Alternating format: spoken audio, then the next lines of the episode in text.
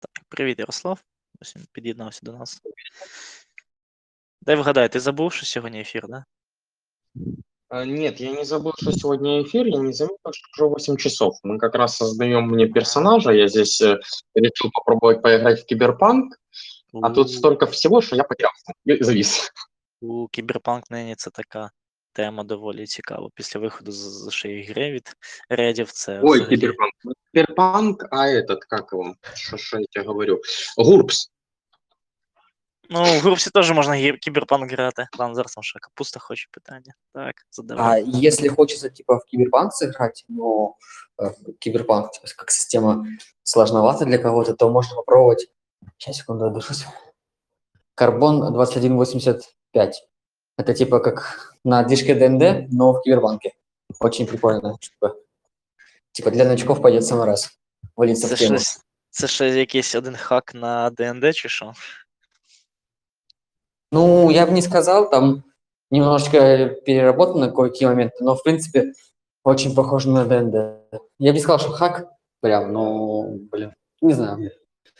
Я просто не разбираюсь, когда хак, а когда игра сделана на движке какой-то другой игры.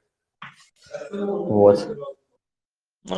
Загалом, до речі, про цю тему можна і поговорити, Ярослав, що скажеш на рахунок хаків На систем. самом деле, э, я скажу, что я-то эм, после ТНД э, двойки все дальше и дальше уходил в более нарративные системы.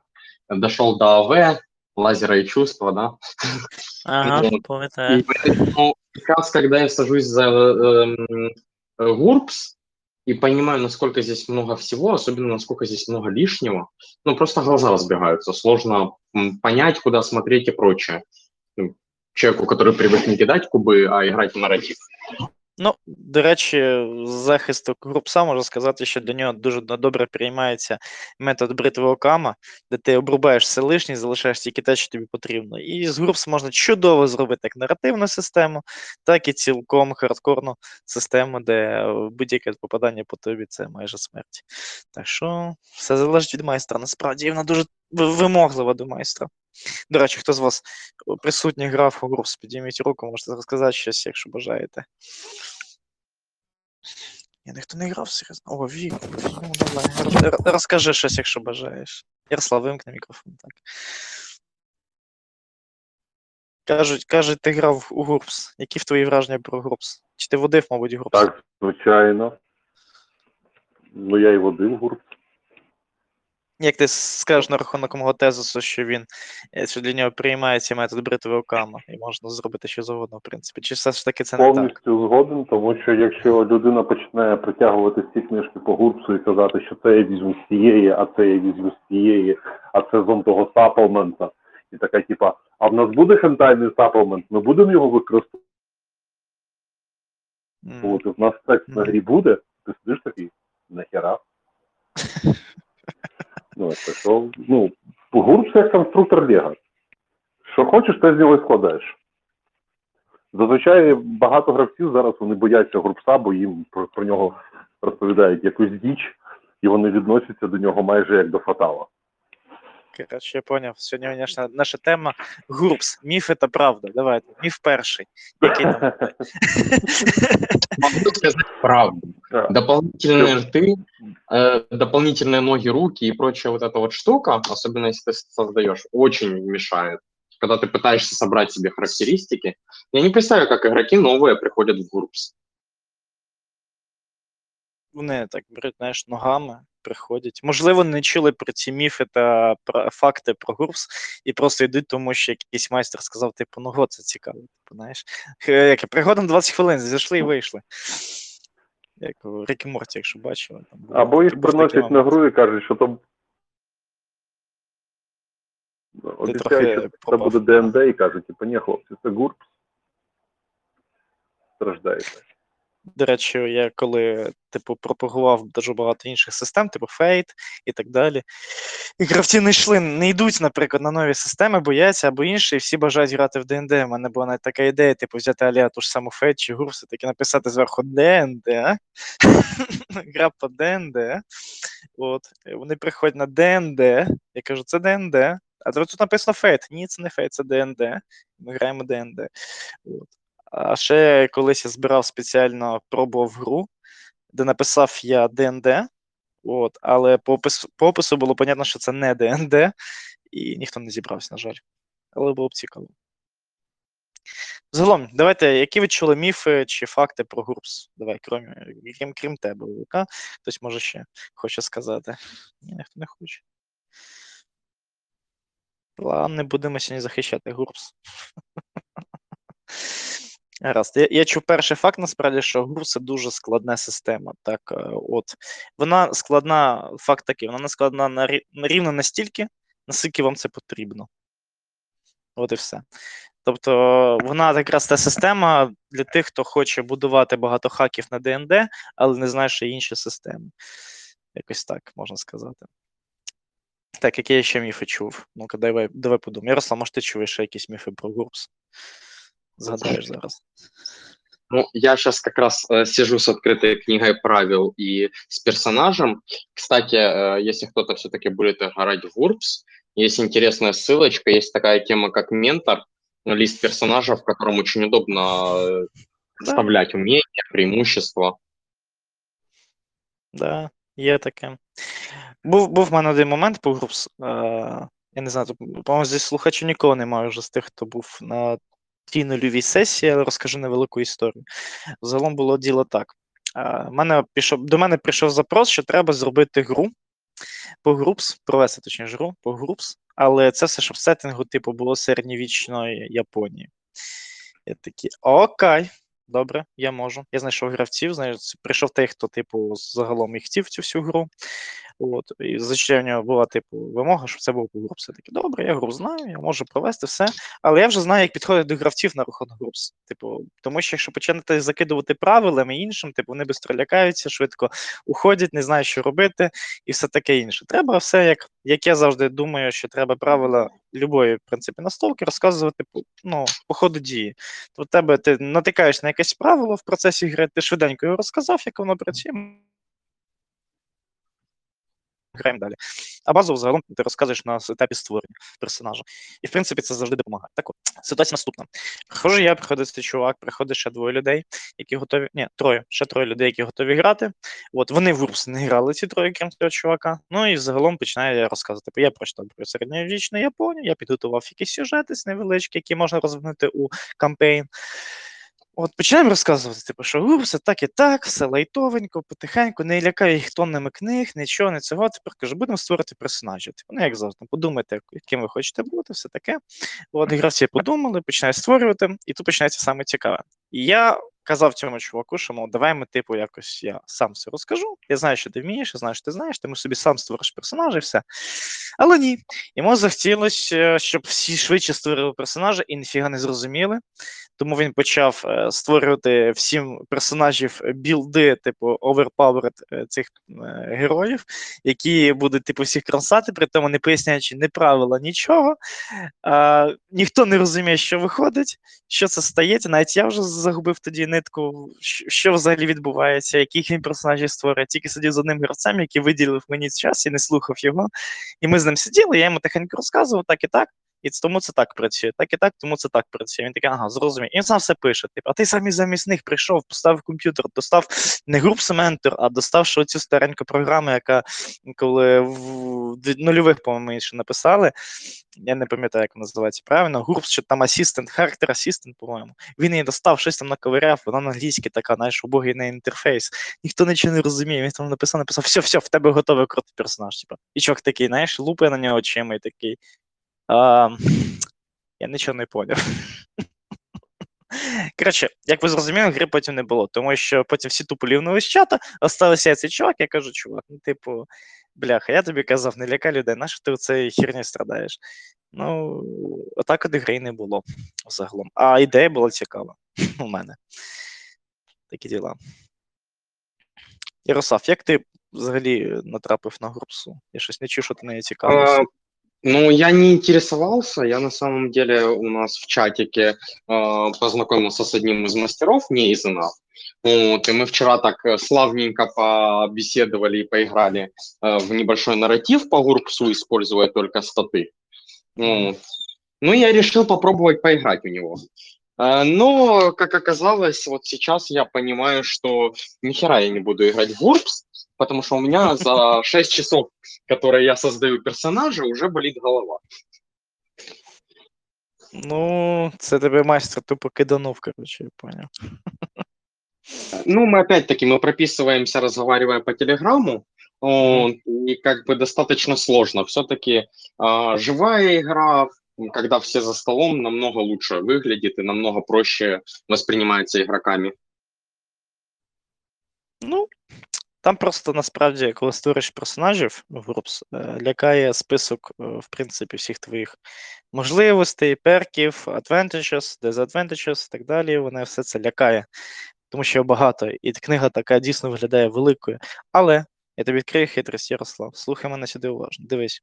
Перше, що ти робиш, це заповнюєш основні стати, там їх чотири. Від них похідні, а потім ти йдеш в кінець е, книги гравця, саме першої частини, да, там дві книги в одній виходить, перша частина. В кінці таблички, і просто помічаєш, що б ти хотів свого персонажа. А потім, вже виходячи з того, скільки в тебе поінтів, прокачуєш свого персонажа. Загалом краще кинути хоча б один поінт в одне вміння, щоб їм володіти, а потім вже прокачувати так, як тобі подобається. Все. Я А, грав відносно нещодавно у гру, ну, відносно нещодавно, як вже, мабуть, півроку, більше. Ні, більше, ніж півроку. Господи, це вже рік пройшов, капець. Як таке враження, що вчора було. Грав в гру по групс, де ми були найманцями. От, і там у нас був, типу, справжній бой, ну, типу, чувак шарить, як е, зробити справжній ну, реалістичний бойовий геймплей. І він це все зробив на групсі. І я тобі скажу, там реально він ще своїх додав всяких навичок і скілів, і спеціальностей. І, типу, там реально дуже багато всього було. І я створив персонажа з моїм то досвідом створював три години. Але потім ці три години я почув, що відчув, що вони не дарма, тому що кожне вміння воно мені знадобилось. Наприклад, там ну, вміння взяв із реального життя, split або Mozambique drill, це ти коли два вистріли зробиш у грудь, а Mozambique drill, коли ти два вистріли робиш split ом і ще один в голову. Да, ми найманцями вбивали, коротше, в якійсь африканській країні когось там. Не суть, ви всі розумієте. От. Це було хардово, тому що я чуть не відкинув коньки від в, в черги з АК, при тому, що в мене тупо одна пуля долетіла до мене, решта так мімо прийшла. Але я тоді чуть не відкинув коньки, мене ще тоді везли, спасалися таке. Загалом я вважаю, що гру все цікаво, це круто, але це тоді круто і цікаво гравцям, коли майстер бере на себе дуже багато ролей спочатку при створенні персонажів, при створенні всесвіту і так далі, і помаленьку розкачує гравців, а не зразу, як, наприклад, е, я бачу, часто роблять там майстри в ДНД, нікому не в образу, е, що вони, типу, зразу секретних гравців, кидають їм ролбук, проче. І, в принципі, так можна злякати гравця любої системи. Тому що 300 сторінок, 600 чи 900 це вже, блін, страшно. ну, серйозно. АВ не пугает так игроков. Там все А ви не лякає, тому що ти як майстер, там навіть в самій книзі прописано, що ти як майстер просто даєш лист персонажа, вибирай, і там все на ньому написано. В цьому його перевага, так. Капуста, кажи. А мне наоборот нравится в рулбуке копаться в незнакомой системе и пытаться сделать что-нибудь э, с персонажем. А ти, походу, просто унікальний такий чувак, насправді. Ну, блин. э, Я просто прошу заранее, когда намечается игра, прошу заранее, чтобы мне скинули за 2 или 3-4 дня. И сижу по вечерам, читаю рулбук просто. Ну, це круто, насправді, це круто, але, на жаль, чи на щастя, не всі такі, насправді. Тому я вже розумію, що типу, я нікому не кидаю рулбук. Якщо мене просять, як ти, наприклад, тоді да, я кидаю рулбук, читаю. Якщо не просять, наприклад, у мене є різні серії картинок по різним системам, типу, як грати, типу там а-ля комікс, знаєш, там дві-три сторінки, і ти вже, в принципі, розумієш, як це чи інше грається. Ну, загалом, такі теми вони корисні. От. Якось так. Це про Groups. Які там ще я міфи чув про Groups? Не знаю. Да- да- да- Давай подумаємо. Ну, загалом це, типу, всі такі це складно. Ну, типу, воно складно насправді для майстра, який хоче зробити щось своє. Так? От. Йому треба багато чого знати по цій книзі, але не все, але треба перше розуміти, що пишеться в самої книзі на початку, що всі ці правил опціональні. От.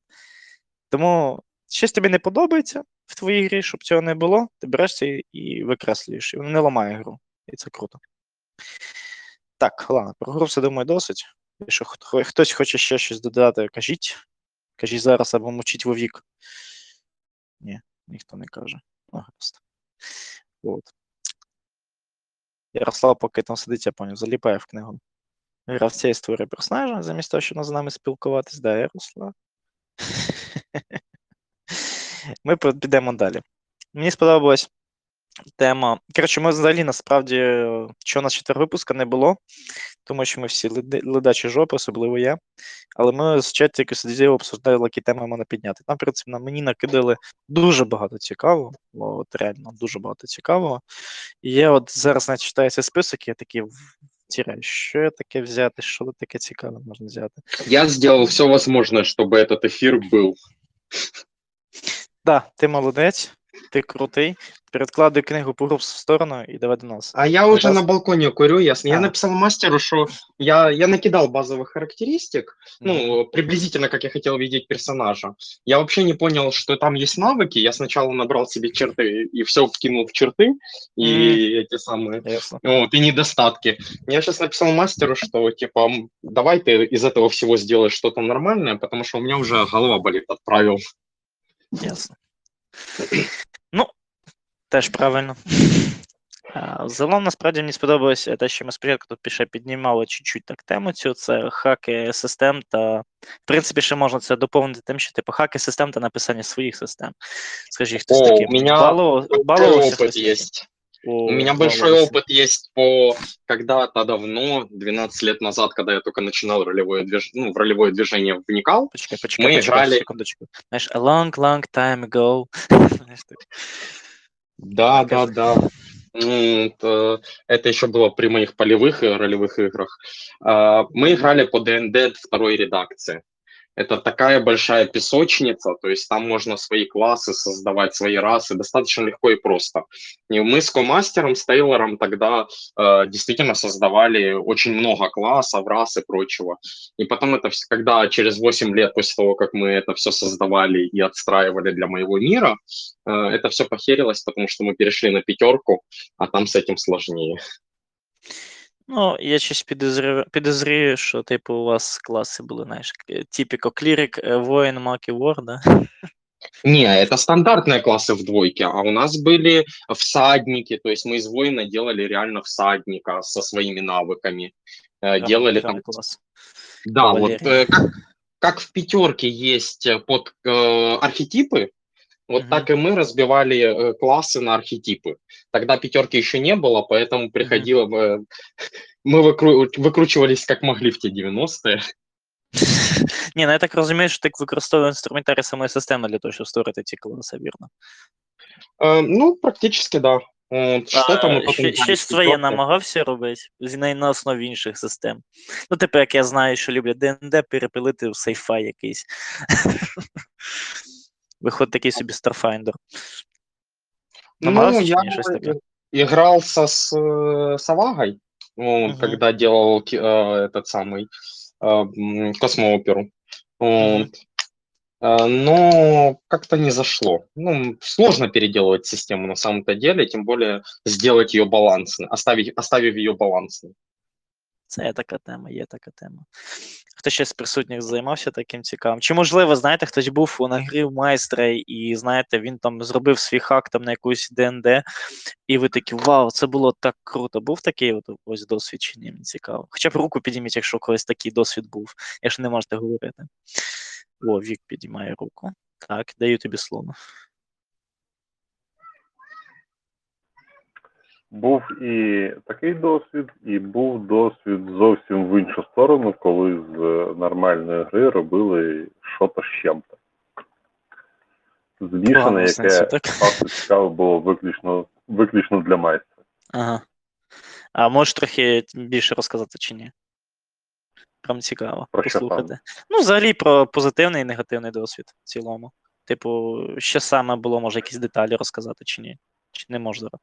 А негативний досвід, коли майстер, замість того, щоб нормально прочитати рулбук і зрозуміти, як це, це працює, почав придумувати свою систему правил, правил, яка була в рази гірше, ніж те, що написано в рулбуці, бо воно було не відбалансоване. І Ага. відповідно кожен раз, коли використовувалася абілка, виявлялося, що вона працює трошки інакше, і для гравців вона працює таким чином, для супротивників вона працює зовсім по-іншому. Ось. Або ж е, супротивники були настільки сильно зробленими, що вони просто були не відбалансованими, і нам це продавали, як типу, це ж це ж тут момент, це ж типу вам треба превозмагати. Такому І це такий типічний момент, коли, типу, мені впадло читати ролбук, тому я придумаю свій ролбук. Да, да. Я Ну, нічого то- не читав, але це дуже класна система. Да, да, да, продовжуй. Історії, історія з цієї частини. А гарні моменти були, коли людина вона оптимізувала правила системи під свій сетінг, під те, як вона водить, і гра відчувалась, типу, блін, яке класне правило. А потім вже після гри, коли ти його розбираєш, ти розумієш, що тут воно працює дуже класно. Цей хоумрульчик. А в іншому варіанті він показав би інший результат. Якби розуміння самої системи і що людина від неї хоче. Така навичка, яка залежить від майстра. Я вас зрозумів, дякую тоді. А, за себе, так, кажи ще, почекай. Да, да, да. А, Там Вівека ще хотів сказати щось. Я забув твоє ім'я, вибач. Віктор, мабуть, я не пам'ятаю вже. Вгадуй далі. Я випадково натиснув, вибач. А, добре, Мгм. буду далі вгадувати, дякую. Да, Привет, приветствую. А, у меня был опыт не столько хаков или там каких-то больших крупных фрагментов хоум-рулов, скорее твиков, то есть маленьких подстроечек, которые чуть-чуть меняют правила там, сям, в этом месте, в этом, и которые меняют игру иногда иногда очень серьезно. Вот. А, например, э, я пару раз менял механики э, проверок. Ну вот в DND 5 есть механики проверок навыков. И некоторые проверки навыков я комбинировал. Ну, то есть, допустим, я говорю следующее, что вот эта вот полоса препятствий для тебя, она э, сложная и в силовом плане, и в ловкостном плане. Поэтому брось, пожалуйста, одновременно, ну, 2, 2D20, один на акробатику, а другой на атлетику. И а, общий результат э, должен быть больше, чем 30. И получается, что где-то человек может э, за счет э, акробатики подтянуть, где-то за счет, кто-то за счет атлетики. Э, и в целом получается такая вот штука, что вот как бы проходят. Э, или опять-таки другие, ну то есть эм, это немножечко напоминает миротьмовские, когда ты пул кубов э, собираешь из, э, из скилла и характеристики. Вот. Ну, здесь не скилл и характеристика, здесь два разных скилла, но тем не менее. Получается вот такая вот штука. Местами получается очень интересно. Мені здається, щось таким е, користувався, мабуть, майже кожен майстер, якісь свої маленькі нюанси влаштовував там м, при якійсь перевірці параметрів, знаєш, типу там, дійсно, коли в тебе на те і на інше йде перевірка, то можна кинути два куби. А от щось таке більш глобальне в тебе було? Типу, не знаю, там переробити правила під інший сеттинг там, або щось подібне, або навіть свою систему написати. Пробував, а? а? А, у меня, Признавайся. у меня был, э, скажем так, эта штука еще в работе, и она так э, достаточно серьезно отложена в долгий ящик, но тем не менее будем считать, что она лежит в сторону успеха. А, это свои собственные правила по невесомости для саваги, для боя невесомости в саваге. А, вот. Чекай, щ- А- щось таке вже є в науковій фантастиці, по-моєму. Да, Нельзя. там есть эта штука, но она, она, несмотря на то, что вот я как бы ее прочитал и понял, что она мне не сильно подходит, потому что, несмотря на то, что невесомость и верх и низ э, понятия теряют э, особый смысл, там все равно все привязаны к плоскости. Несмотря на то, что э, плоскость теперь не является доминантой. И, соответственно, мы еще там с одним мастером пытаемся найти нормальные правила, которые бы сделали нам настоящее 3D. С э, отталкиванием, с, э, с различными, так сказать, вариантами того, что сохранение импульса, что если ты разогнался там и летишь там три клеточки, то в следующем раунде ты летишь те же самые три клеточки, если тебя ничего не останавливает и не меняет твой угол. В общем, вот такие вот вещи. Получается, конечно, гурпс. ну, вот как-то да, вот оно в ту сторону движется, поэтому мы хотим сначала довести его до ума, чтобы оно не было слишком переусложненное, а потом уже выкатывать. Мгм, мгм, мгм. Как-то так. Я зрозумів. Да, з- тут, ну, подивись, кстати, по-моєму, в Гурсі є щось схожі правила. Глянь там, може ти зд- щось на тебе надихне на якісь цікаві Посмотрим, моменти. посмотрим. От. А, у мене з цим історія насправді така доволі цікава. З однієї сторони, я майже ніколи не робив хаки системи, але я намагався зробити свою. В принципі, ці намагання привели мене теж до деяких е, не знаю, думок, от, деяких висновків. Загалом почалось з того, що я грав. Ну, я водив водив по ДНД, і мені зненацька знадобились масові баталії в ДНД. І я не знайшов там ніяких правил для масових баталій. Якщо там такі є, скажіть, де їх шукати. Я всю книгу перерив, я перерив інші книги, я перерив інтернет, і я не знайшов правил для масових гребаних баталій. Хоча ДНТ це, типу, пра-пра-пра-правнучка, типу, ще варгеймів. Тому я дуже був здивований, що немає для масових баталій правил. І, ні, якщо є, то скажіть, я з радістю їх подивлюсь. Ярослав Зіріус, ви там адепти ДНД, є там такі правила? На п'ятій редакції саме, тому що я попередньо не дивився. Ух, какие-то элементы в, в книге правил э, книги мастера вроде есть. Я, если честно, слабо помню. Но если бы я применял что-то, если бы мне нужно было это, я бы просто объединял м, подразделения боевые в раи существ, а для Мгм. раев существ отличные прописанные правила в, в ДНД есть. Ну, Не знаю. Я, я, я, я пам'ятаю про ці правила, воно мені щось тоді не зайшло. Коротше, я почав типу шукати щось своє.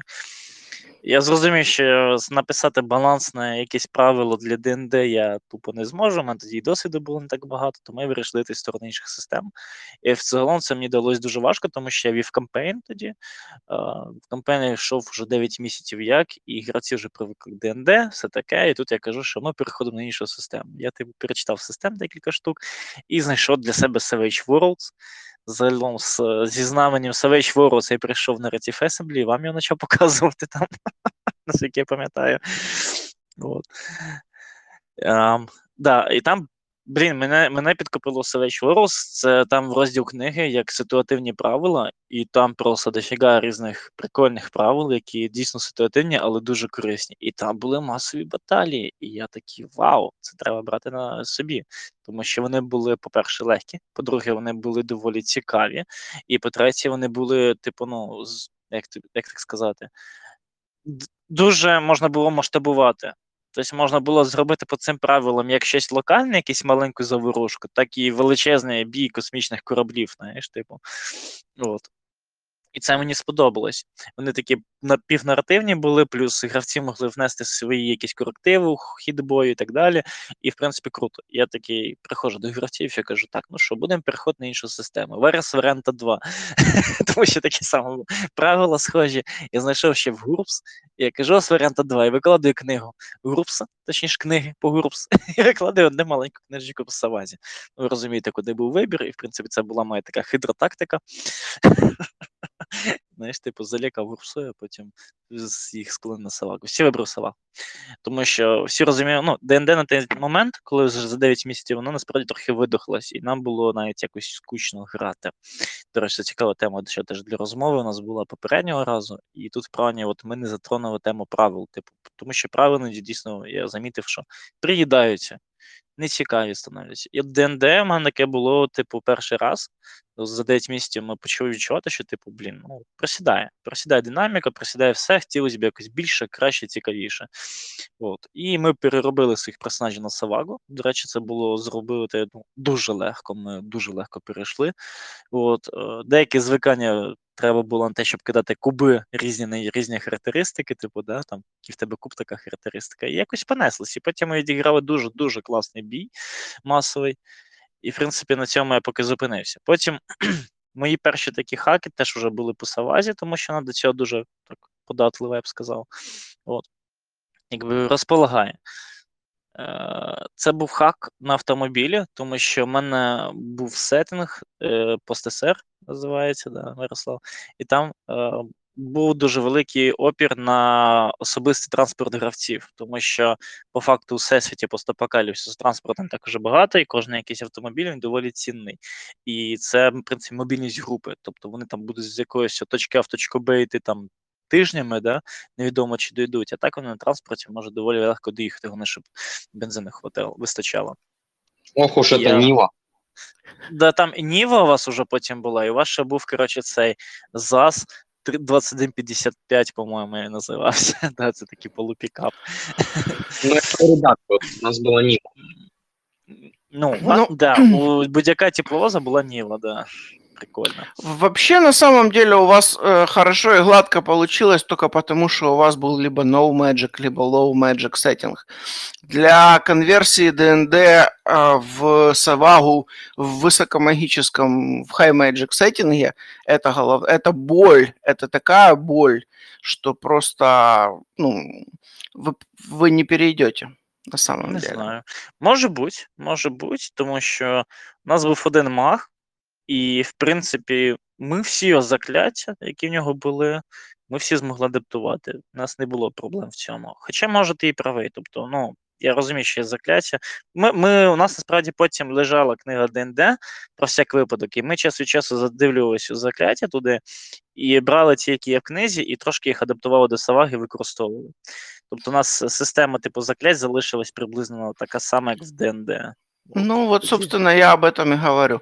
Потому Да. что э, заклинания в э, Саваге, они очень сильно понерфлены, во-первых, по сравнению с ДНД, и, во-вторых, э, там нету такого понятия, как заклинание какой-то большой длительности, нету такого понятия, как заклинание с концентрацией. Я би сказав, що там закляття всі в Савазі, які є в книзі, вони, типу, як іде база для наступних заклять. І там вже можна придумувати, що скільки хочеш, вони зрозуміють, як вони створюються. І все. Можна зробити і довгі, і короткі, і так далі.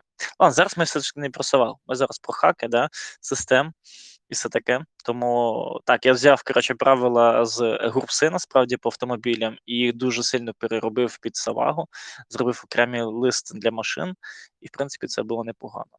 От. Із таких більше, я не знаю, я більше нічого такого прям хаків не робив. Так, були такі маленькі твіки десь іноді, якісь опціональні, але нічого такого прям серйозного. А, Из того, что я играл, а не водил, э, очень такой серьезный хак был у мастера, который водил мне мир тьмы. А, Он просто взял и целиком вырезал всю механику боев из э, вампиров и сделал ее полунарративной. То есть э, броски есть, но порядок ходов и порядок именно применения он взял более нарративные, и, соответственно, динамика боя просто раза в три или в четыре ускорилась и получилось гораздо интереснее. То есть сама по себе вот эта э, система Storyteller, которая используется в э, играх для мира тьмы, она очень хорошая в плане социалки и, так сказать, повседневного применения навыков, но когда дело доходит до боя, она становится совершенно неповоротливой. Поэтому большинство мастеров, которые э, я знаю, э, тем или иным образом эту, сис- э, эту механику пытаются как-то поменять. Ну, цікаво. Я, до речі, зі сторітелером так е, трошечки стикався, тому може бути. Е, Тобто, ну, я тут не можу нічого навіть прокоментувати, насправді. Е, Лише можу продовжити свою розмову на рахунок свій монолог на, про хаки та свою систему, як прийшов, в принципі, до того, щоб створити щось своє. От. е, Якщо, якщо цікаво, звичайно, не знаю, тут якось так поки тихо, все, ніхто, ніхто нічого не Ну, говорить, не если коментує. про что-то свои- свое, то ты сейчас говоришь больше про э, системы. А что по поводу миров? Вот ты с- о, Твой пост-СССР достаточно интересен был. Там очень интересно Оло, ти, ти, ж- ти щось, здається, зник. Може, А, да, посторонний- съели. Ага, так и понял. Вас окружают дети, бросайте на инициативу. А У меня здесь ребенок немного бесит. спать пора. То почекай, у нас ти... ну ладно, я поки тут відповім на запитання, то було в чаті, я не побачив. Вибач, Максим, чесно, я тупо ще завтикав подивитись. Вот. Как сделать игру интересно для разных типов игроков? Один игрок жуткий оптимизатор, второму хочется драться и веселиться, третьему отыгрывать роли и и играть больше драмы. Когда делаю интерес для одного, начинать понемногу скучать другие. Ось йому навіть відповіли вже, міксувати, давати спотлайн різним гравцям, ну іноді треба нічого не робити, нічого робити, якщо людині комфортні свої ролі.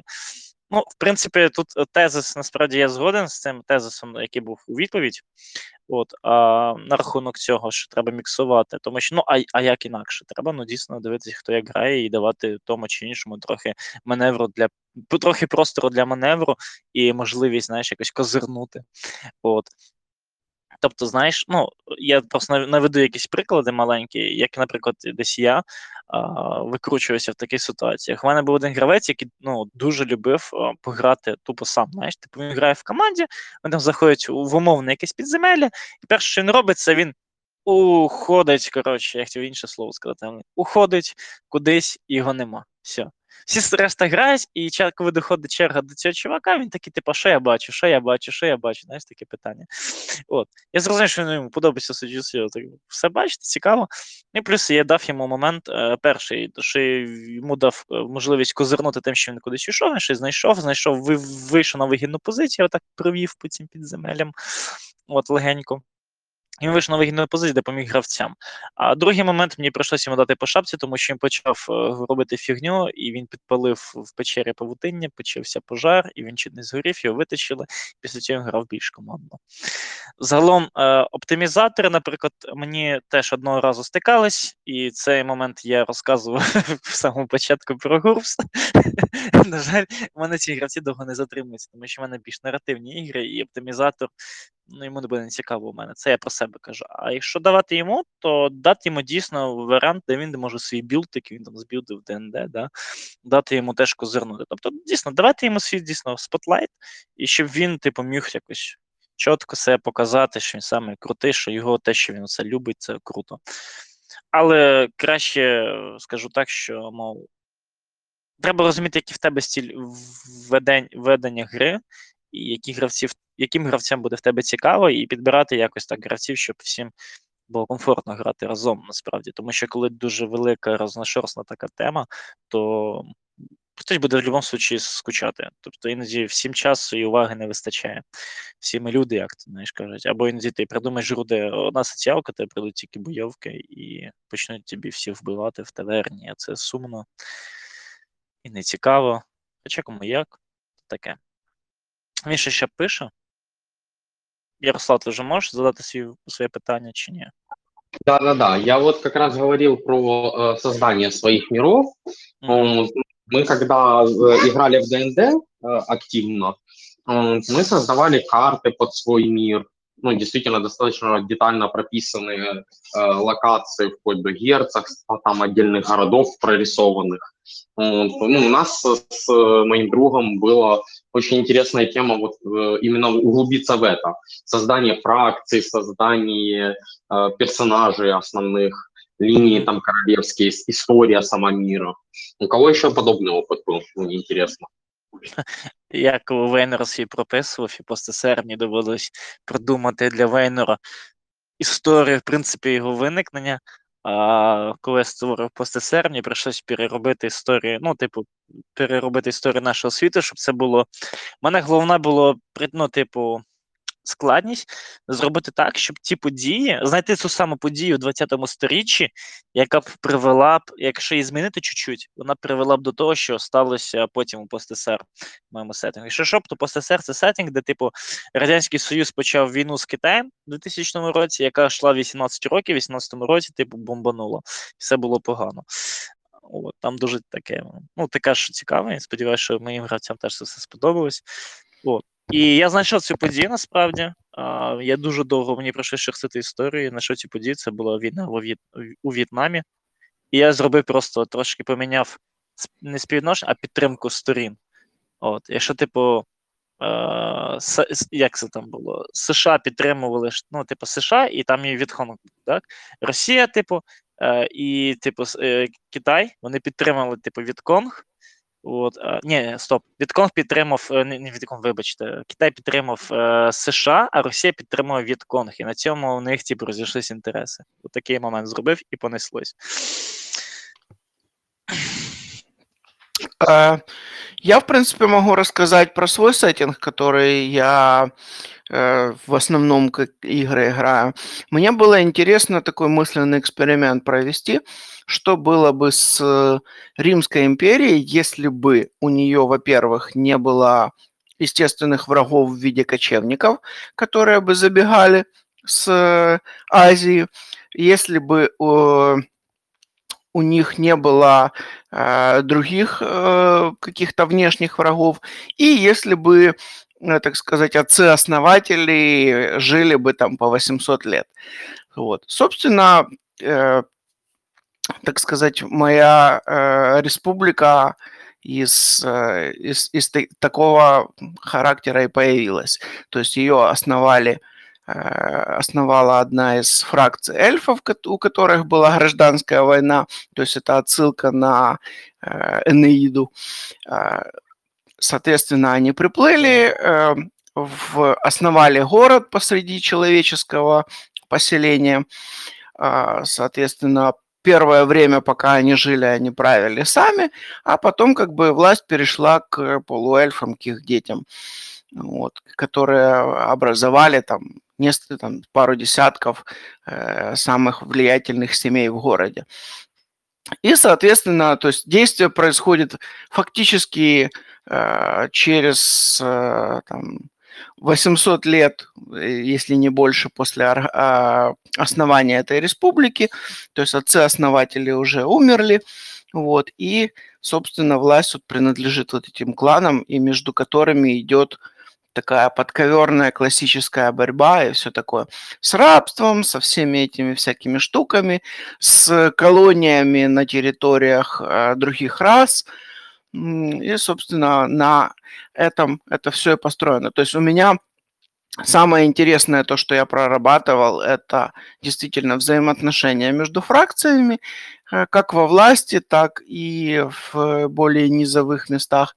А еще мне интересно было прорабатывать, как взять, натянуть человеческий пантеон на ну, разных э, человеческих э, наций пантеоны натянуть на пантеоны людей и нечеловеческих рас в этом мире.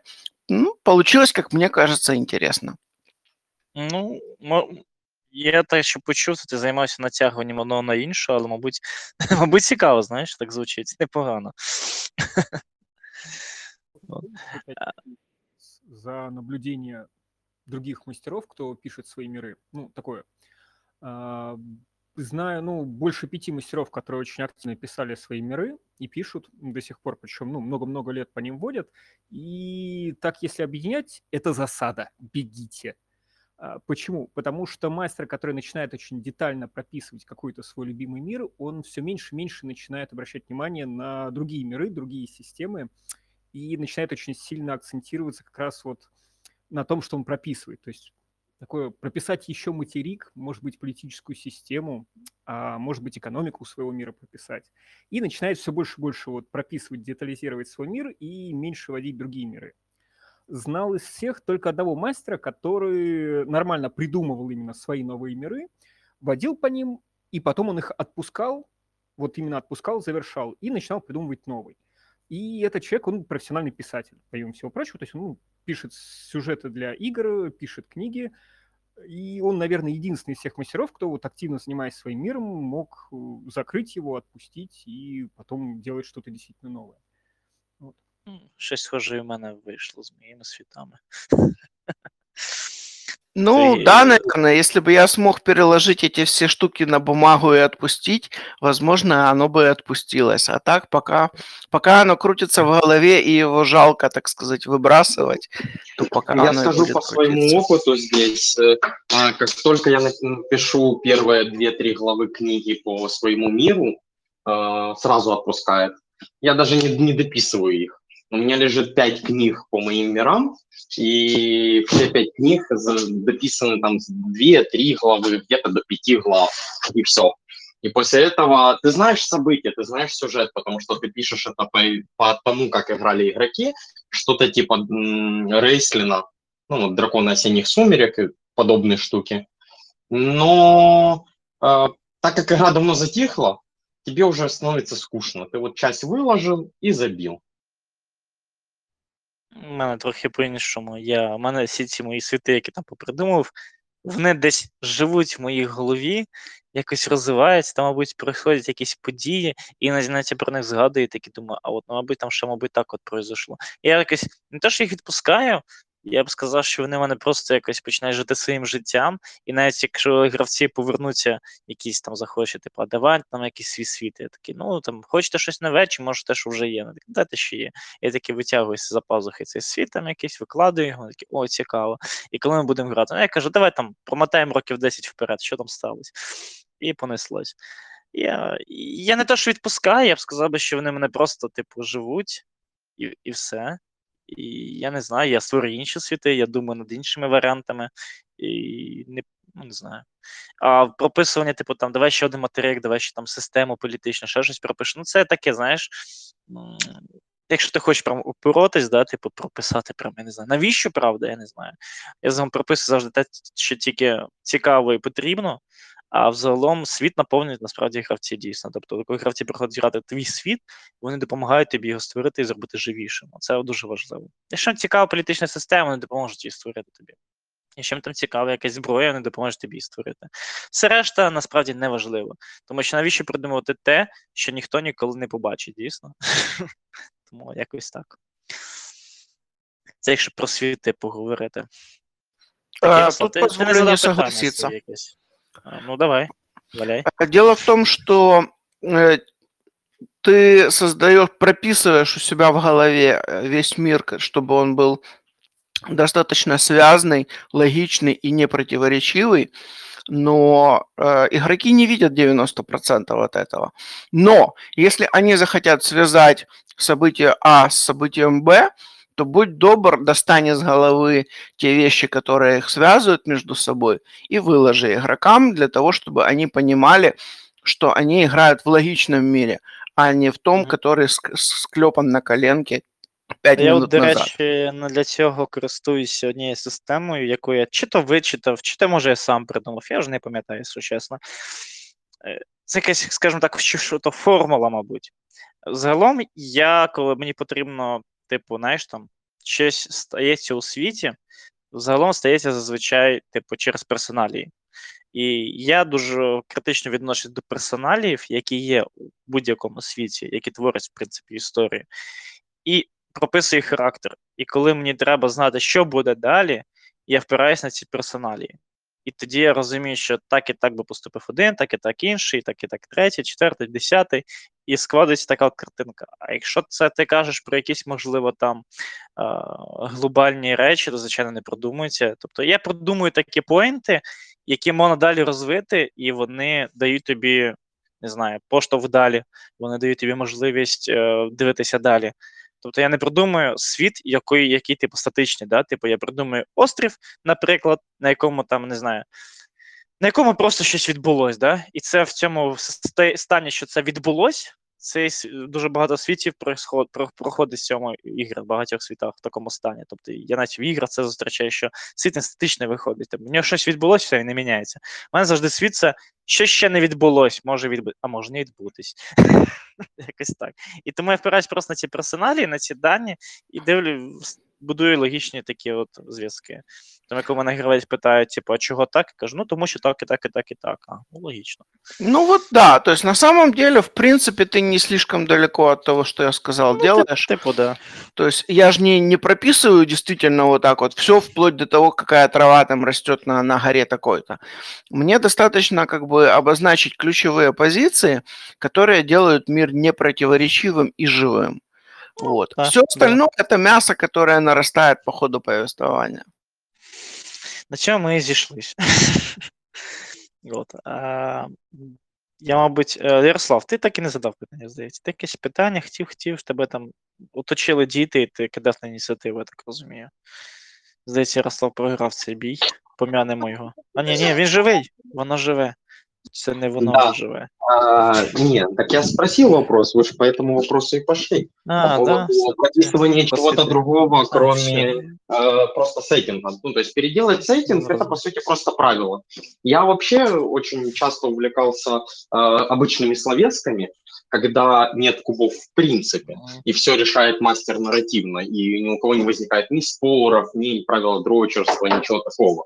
Ну, и тоже это по-своему прикольно. Ну, понятное дело, что в наших реалиях это уже не совсем то, и многим это не заходит, но достаточно ламповая тема. Вот.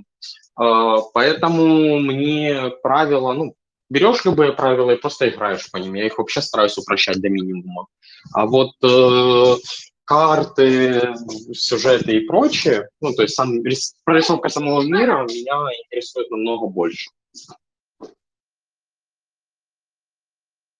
Я тут зачитався ще запитання, які були у чаті. Тут прям таке от е, е, розіграли, що, типу, один серйозний, другий хоче е, грати жарту, жартівливо.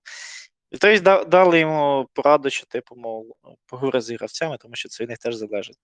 В принципі, так, да, ти згоден. І мені, мені навіть додати нема чого. Типу, ну, якщо в тебе два, дві протиположні такі гравці, які дуже сильно не балансують між собою, я б сказав так, е, в твоїй грі, а ти бачиш гру більш серйозно, і в принципі вони прийшли, мабуть, на серйозну гру. Я думаю, що вони це знають.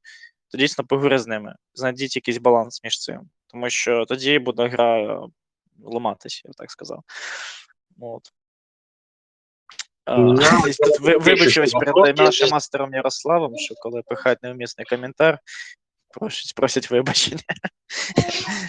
Ему страшного, ну, то есть, а, да. Діма хоче ще сказати, почекай секунду, і зараз він скаже. Притримай питання. Чи ти не питання? Алло, а ну ладно. Так, Діма, прошу. До мікрофона тебе.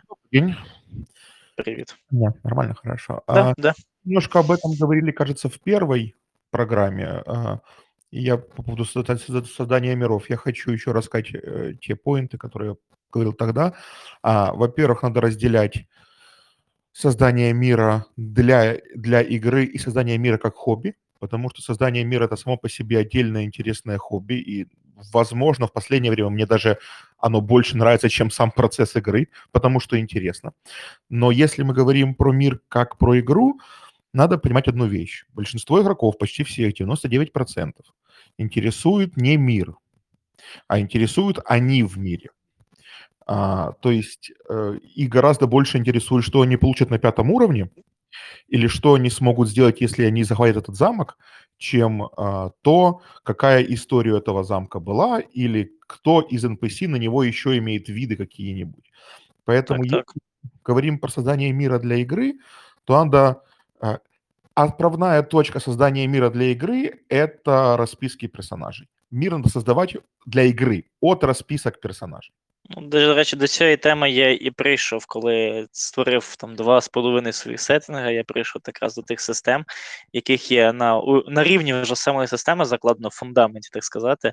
От тема створення спільного всесвіту якогось, так? Це типу фейта, апокаліпс Вору і так далі. Тому це, це більш дійсно занурює гравців у те, щоб грати в цю гру, грати в цьому всесвіті, жити в ньому і впливати на нього. А, Я абсолютно соглашусь с тем, что игрокам важен не мир, а они в мире, но не соглашусь с выводами. То есть я э, считаю, что мастер, э, который соз- смог создать э, нормальный, интересный, хороший мир, он также сможет и э, вплести некоторые элементы рассказа об этом мире к в нормальную, в динамичную игру, в которой верно. будет игрокам интересно. То есть если если вот ты говоришь про какой-то там замок, э, допустим, игроки осаждают этот замок, и, э, возможно, они там с первого раза и у них не получается их взять. И, соответственно, они натыкаются на какие-то документы, которые рассказывают, что там сто лет назад в этом замке проходила битва, и что там нап- атакующие там перегородили какой-то ручей. Ну и дальше классика, классика, классика. И в это время ты им нагружаешь эту историю мира, и они тебя слушают, потому что это завязано четко на решение их текущей задачи.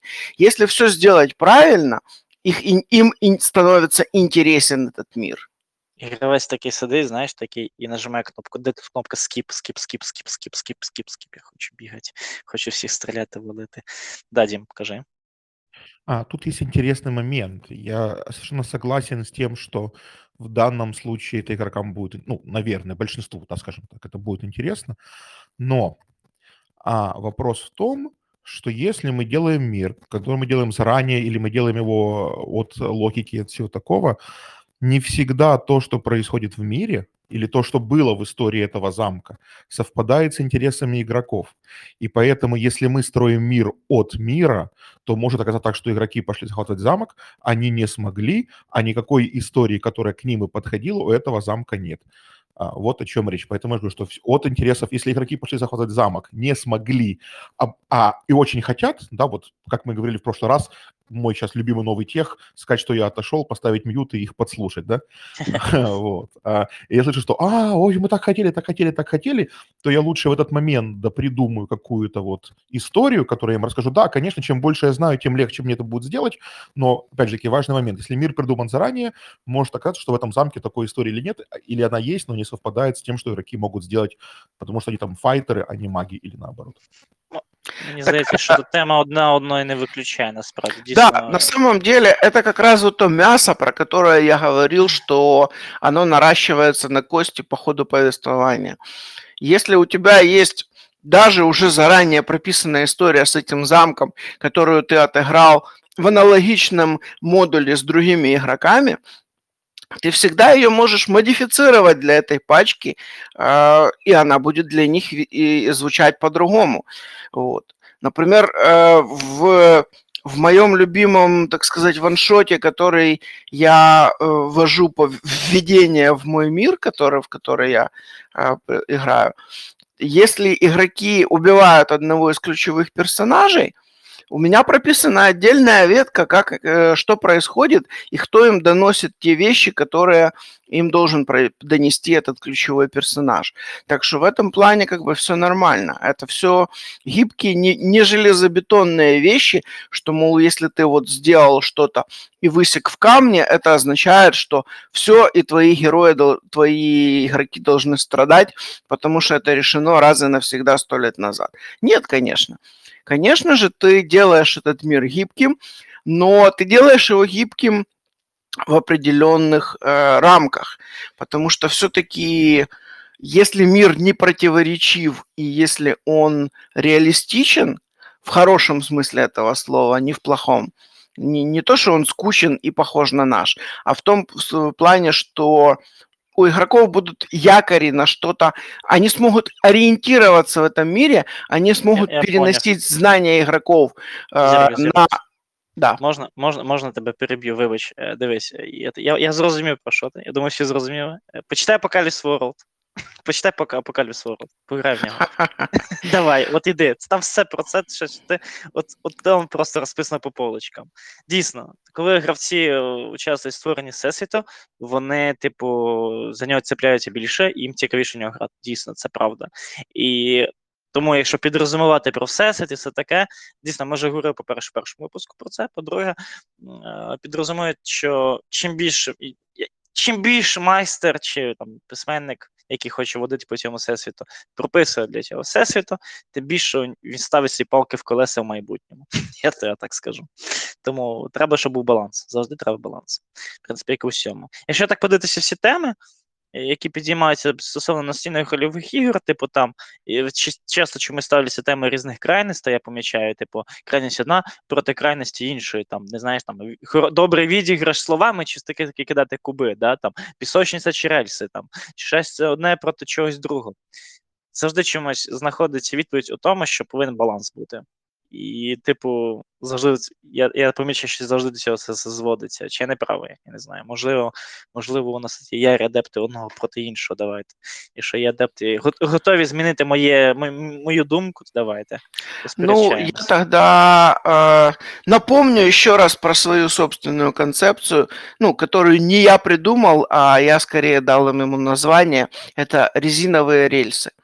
То есть, Мгм. ко- когда, т- когда твои игроки думают, что они идут в песочнице и э, определенными своими действиями уводят э, свою, увод, уходят от э, той линии, от тех рельсов, которые ты им назначил, ты им просто подкладываешь куски контента, которые ты заготовил для рельсов, в другие места. И э, рано или поздно они либо придут к тому, что ты для них заготовил, вот, то есть вернуться на рельсы, либо, если они уж совсем делают что-то экстраординарное, э, либо ты успеваешь под вот, эти, вот этими вот рельсами гибкими сдем- сдемпфировать это все дело и успеваешь перестроить тот мир, который ты для них приготовил. То же Ти самое, точно, без ти проблем. Точно, ти точно в Ubisoft наративним дизайнером не працював, ні? Один час. Десь Нет. період 16-17 року. Чесна піонерська.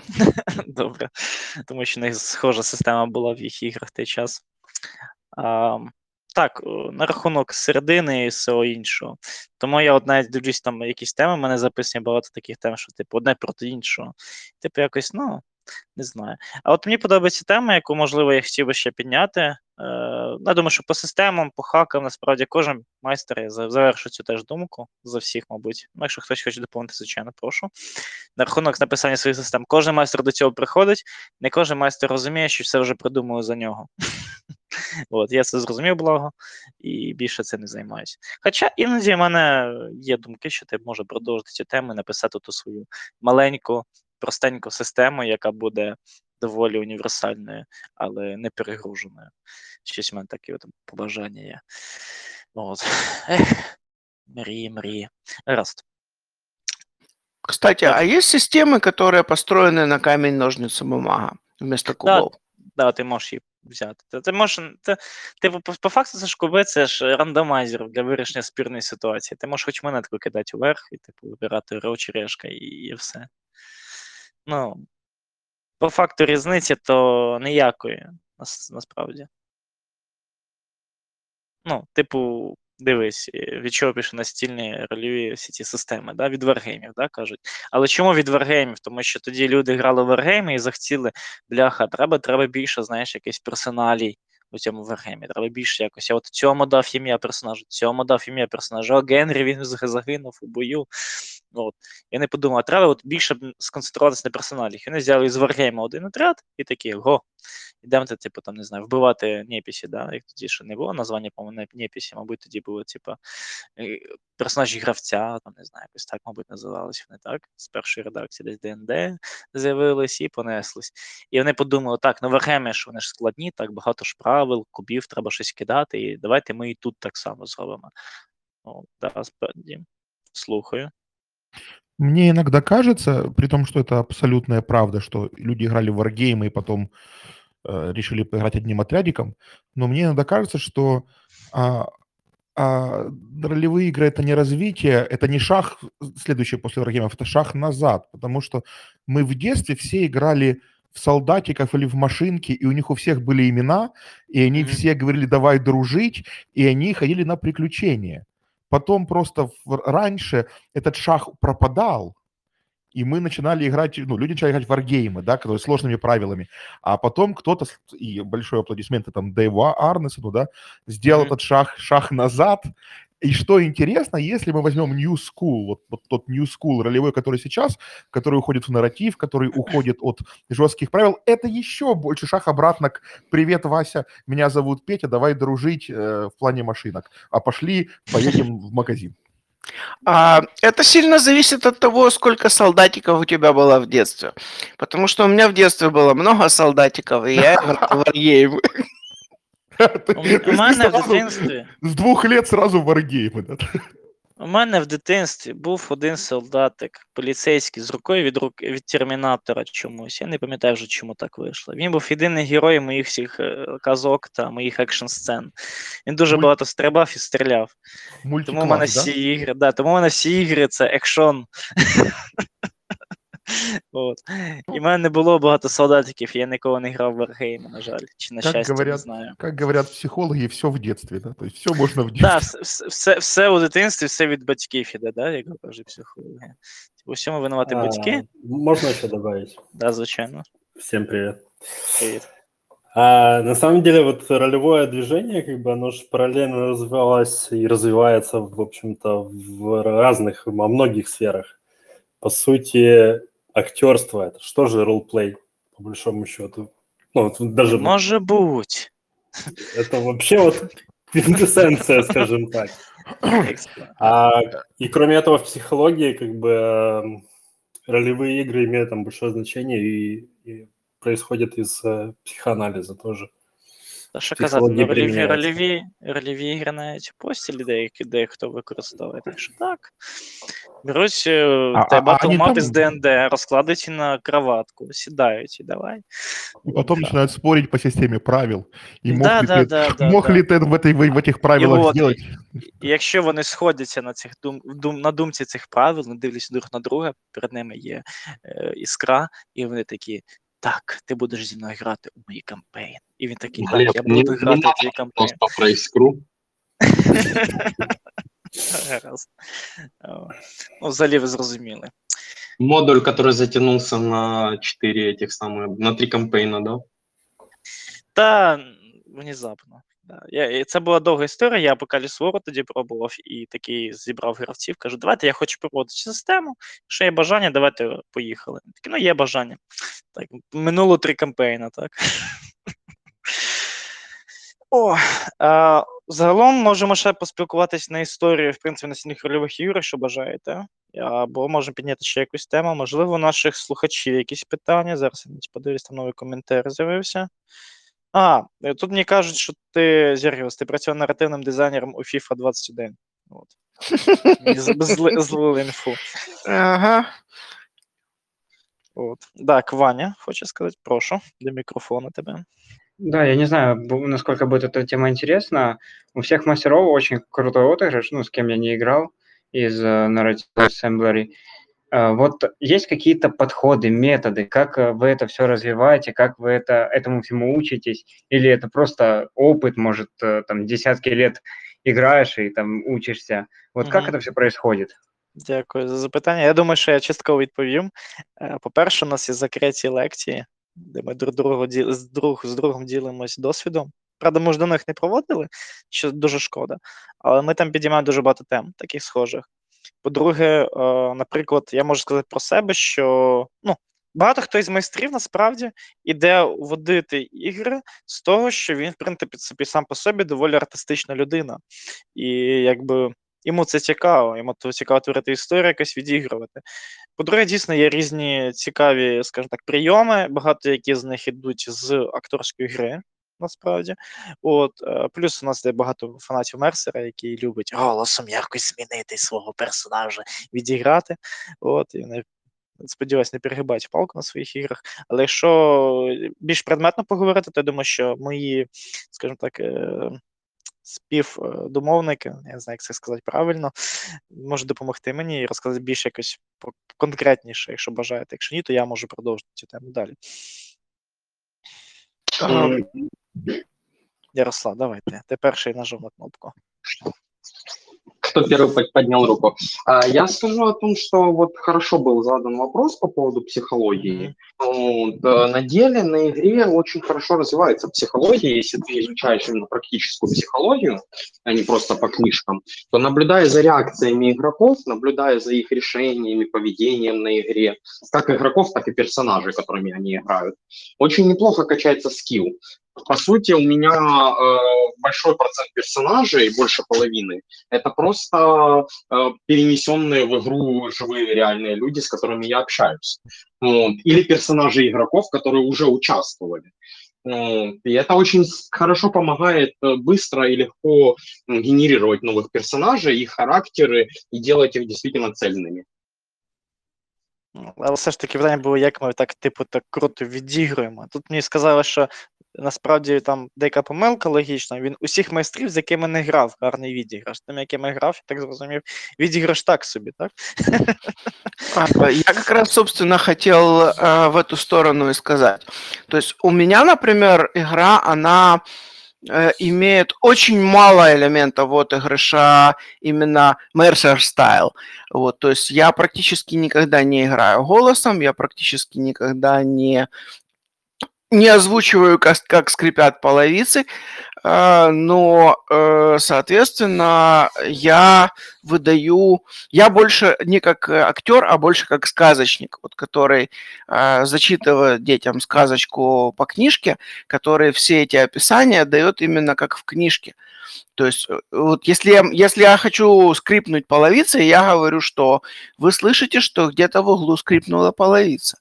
Это, кстати, тоже подход, и я игрокам, э, игроки вольны работать в той же манере, или игроки могут играть голосом как актеры. Это на самом деле не самый важный момент. Самый ва- важный, важный момент это когда ты создаешь э, некую атмосферу. На эту атмосферу игроки все настраиваются, и им нормально. И когда вот они все настроены, и они играют с тобой, получаются хорошие, крутые игры, в которых э, и тебе приятно водить, и игрокам приятно играть. Це, в принципі, закон настільно-рольової гри. Типу, коли всім приємно, має, має бути всім приємно, коли всім приємно, всі грають, всі розслабляються і відчувають себе як в своїй тарілці. Коли комусь неприємно, виходить навпаки. От, Ну, але на рахунок саме от відіграшу, якщо давайте от тоді я відповім на питання, тому що один про психологію, другий за те, що треба атмосфера. Я розкажу просто от саме за відіграш. Було питання про відіграш, я відповім на нього. А, є декілька стилів відіграшу, от як у Зергіуса описа. Тобто ти нічого не відіграєш, не міняєш там голоса, проще, ти просто описуєш, як від третьої особи. Так? Є відіграш такий, е, я сказав би. е, Тільки голосом, коли ти, ти там не кривляєш нічого, але намагаєшся голосом, типу, як там той самий Мерсер, він трохи ще й кривляється, от, відігрувати своїх персонажів. Є також е, відіграш більш такий, я б сказав, зануренням. Це, мабуть, більш мій стиль. Це коли я встаю зі столу, і там, якщо навіть бойова сцена, навіть там махаю руками, типу, як і там круто це робить, і все таке. І відіграю стараюсь персонажів е, наповно настільки, що я навіть, типу, як майстер е, майже не переключаюсь. Тобто я все кажу від лиця там того персонажа, за якого я зараз граю. От, а, тобто є от такі різні е, відіграші. Є відіграш, е, коли ти, типу, нічого не робиш, особливо, ти навіть не розказуєш насправді. І такий відіграш теж є. І він теж нормальний. Тобто ти просто доносиш інформацію, на яку реагують гравці. Він такий більш сухий, але він теж має право на життя. От. Тому все по-різному. І коли там, наприклад, у Зергіуса половиця заскрипить, е, Зергіус скаже: ви чуєте, як скрипить половиця, а я зроблю. Якось так. Ну, на эту тему я могу сказать, что э, м, я сейчас э, вернулся когда-то давно, еще до ролевого движения, я играл в форумные ролевые игры. А, сейчас вернулся к этому варианту только в варианте Телеграма. Вот, ну, то есть э, в Телеграме есть группы тоже, там, где люди играют там, какие-то небольшие сюжеты, грубо говоря, небольшие истории. И когда разные люди описывают по-разному то, что ты говоришь, вот, э, и ты пытаешься подстроиться под их стиль письма, ну, то есть это не, не рассказ, а вот именно письмо, то ты потихонечку начинаешь развивать в себе различные вариации э, м, стиля повествования. То есть это может быть как жесткий экшен, то есть когда ты маленькие посты пишешь, э, но достаточно об- э, объемные в плане информативности. А, Либо же это может быть повествовательный стиль. Вот я скидывал один из постиков, в котором там дофига текста, очень много деталей и прочее, и прочее. И тут надо просто научиться улавливать, э, кто какой стиль берет, и постараться просто копировать, мимикрировать под стиль игроков в том числе.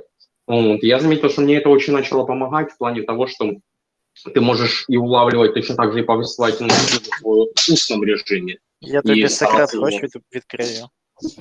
Ну, Якщо ти походиш е, колись на курси майстра на курси акторського майстер- майстерства, я ходив на нього, от, на такі курси. е, Перше, що ти поч- бачиш на цих курсах, це мімікрію Щоб навчитися відігрувати ті чи інші там емоції, ролі і так далі, тобі треба навчитися мімікрувати під цього. Тому тут ти правий. І зараз ти про нас ще щось каже, я хочу ще далі продовжити тему на рахунок того, як так відігруємо, так, вчимось чи і так далі. Так, Діма, тебе слухаємо. Это как раз у меня по поводу обучения, по поводу курсов. А, я вот до коронавируса за какое-то время я пошел на заниматься на курсы э, комедийного импрова. Мгм. И обнаружилось неожиданно, что это очень похоже на ролевые игры. Мне поэтому было намного легче, чем остальным участникам, там, потому что у меня уже большой опыт. Потому что что такое комедийный импров? Это и что такое курсы комедийного импрова? Это умение а, найти и вжиться в персонажа максимально быстро, потому что есть только подсказочка и тема, и ты уже его играешь. И как мастера, не как игроки, как мастера, это именно то, что мы делаем часто в модулях. Игроки Да, зашли в да. таверну, ты так думаешь, так, этот будет, э, он будет агрессивным, на- например, да, и таким-то. Игроки шли туда-то. Поэтому если кто-то хочет, э, а, кто-то почему-то, ну, зачем-то хочет э, более структурированных и запланированных курсов, которые очень сильно пригодятся а, для мастерства, вот комедийный импров очень рекомендую. Я про них, до речі, чув, але не чув ще відгуків, але тут відгук саме такий живий. Дякую. Я насправді Ну. запишу собі. Або, можливо, навіть запишусь на такі, тому що мені такі теми, в принципі, подобаються. От. А В далі целом, про как наші. бы, э, в целом жанр импровизации, он же ж для, для мастеров как бы очень полезен и важен. Не Благо у згадуйте нас, слово імпровізація. про яку я- благо у нас в Киеве как бы достаточно преподавателей разных курсов, и тот же там Черный квадрат, театр, он же по сути на импровизации построен. Как бы, поэтому э, Ване, как бы, если он в Киеве живет, то э, нет проблем найти, где этому можно поучиться. А если чисто для себя начать и, допустим, почитать, могу порекомендовать книгу а, «Мастерство актера» Ивана Чабак. Очень А. прикольная и полезная. Мгм. Я можу додати на рахунок навчання і все такого. Типу, опять же, вернемось до того, що я казав, що є, типу, деякі стилі. Ми зараз беремо в розрізі настільних рольових ігор. Ми зараз не беремо там акторство, да, не беремо там інші якісь теми. Ми саме розрізі цього, що тут може знадобитись. Так, дійсно, є література. А, є література, яка я навіть коли проводив е, курс по імпровізації для наших майстрів, якщо це можна так назвати курсом. От, е, то там я навіть указував деяку літературу, яка саме в розрізі настільних рольових ігр розказує, як грати, як можна гарно імпровізувати та відігрувати. Також е, я рекомендую, в принципі, і гравцям, і майстрам, які хочуть е, якось навчитися описувати свої дії та що навколо приходить. Тобто, Іноді гравця, гравцеві, наприклад, навіть не майстру гравцеві, коли ти сидиш за столом просто, або навіть коли ви граєте, особливо в Діскорді в онлайні, тебе не, ти не можеш скорчити рожу, да, там якось відіграти. Все, що в тебе є, це голос. Насправді, тебе є голос, і ним треба вчитись передавати інформацію. Так, от рекомендую насправді послухати якісь е, аудіокниги, де є дуже багато. Ну, дивлячись, що ти хочеш. Що описи, як я вчився. Якщо є е, тобі треба описи локацій, наприклад, ти береш книгу, де дуже багато описів цих локацій. Бажано якимось таким спокійним голосом, щоб ти міг все зрозуміти і почути, навіть коли ти там в транспорті йдеш чи так далі. Е, там, якщо ти хочеш багато. Що важливо, хто начитує текст, тому що є текст, хто начитує так, таке собі, а є дійсно, хто вживається в роль. Коли ти хочеш типу, навчитись відіграшу, послухайте, будь ласка, старі якісь радіопостановки. Дійсно, вони круто, вони дуже круто це роблять, і ти прям ну, офігіваєш від цього. І це дуже допоможе. Потім е, про психологію, те, що казав Ярослав, ну. Тут психологія, знаєш, це скоріш можна назвати психологія, але це не якийсь там practice чи щось таке. Це просто скоріш е, вміння емпатії, коли ти відчуваєш когось, от, і вчишся це інтерпретувати використовувати в свою чергу. Так? В принципі, усі ці навички, тобто описувати емоції, потім е, голос і так далі, вона дозволяє створити таке, от, е, знаєш, як я, як я кажу, це в принципі з акторського майстер, майстерства е, тема, що треба перше, що потрібно майстеру зробити, це подолати порог невіри в гравця. Коли цей порог невіри подоланий, все, ти боженька.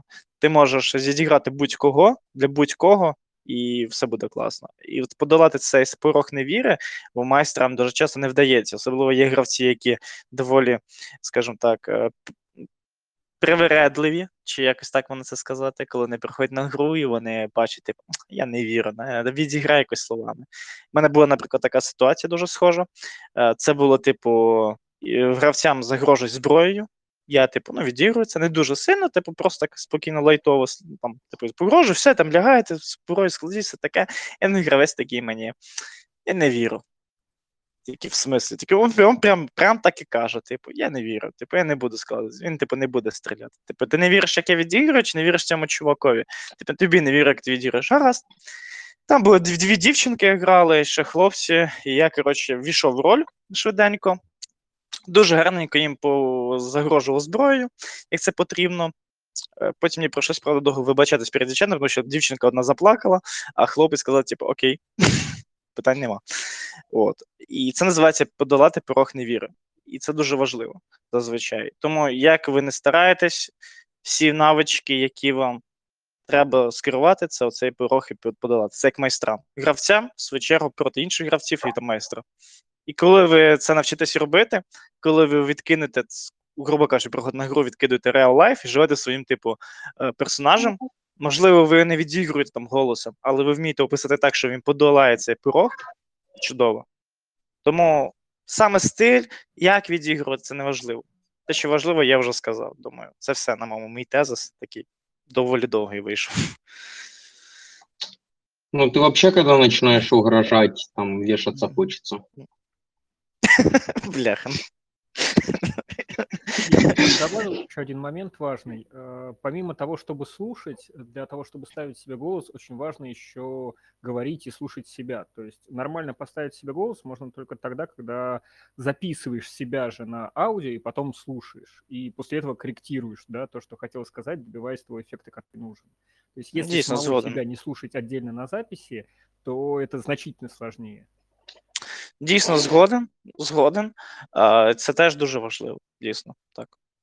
От. Це, в принципі, на рахунок цього питання Ваня. Думаю, ти, якщо в тебе є ще щось сказати, ти кажи, задавай, не знаю. Якщо бажаєш. Ні. Ні, ніхто більше руку не піднімає. Ваня, я Ваню залякав, я поняв, все. Так. В принципі, е, дивіться, ми можемо ще якусь тему підняти. Можемо на цьому завершити такий наш коротенький випуск на небагатьох учасників, такий маленький ламповий, знаєш. Ем, Або пропонуйте, якщо бажаєте щось ще. Якщо є когось ще щось додати, будь ласка, слухаю вас. Або пишіть, готовий подивитись, почитати, сказати, відповісти і так далі. Тишина. Интересный вопрос по поводу а, порога недоверия и вот а, проблем на игре, когда а, игроки сидят и молчат. То есть они молчат о том, что им не нравится, и когда уже доходит до момента, что у них пригорает, они просто встают и уходят. Ну, то есть тогда, когда уже начинает пригорать, что-то поменять сложно, потому что они уже негативно нацелены на вот это все действие.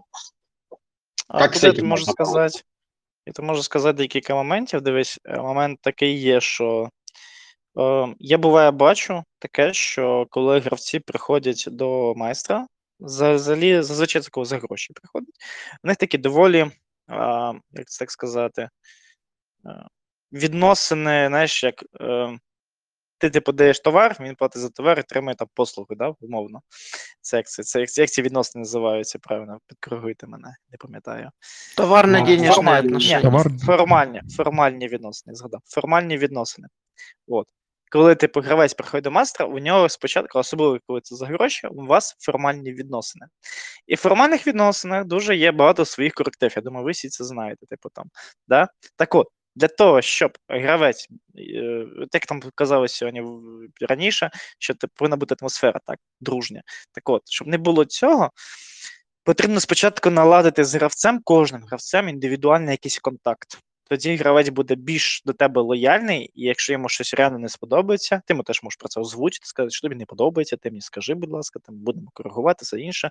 Каже, я не ідеальний, ніхто не ідеальний, тому треба до цього стремитись. І тоді буде багато шансів того, що він тобі скаже, що блін, мені не подобається це якась типу налажа. Або він тобі, або буде на це дуже як, ну, явно на, скажімо, натякати на це. От. Це такий варіант. Другий варіант, коли є гравці дійсно замкнуті у собі, і вони доволі. Ну, вони вийшли в настільні рольові ігри, щоб знаєш, там, познайомитись більше з соціумом, або це той соціум, який їх влаштовує.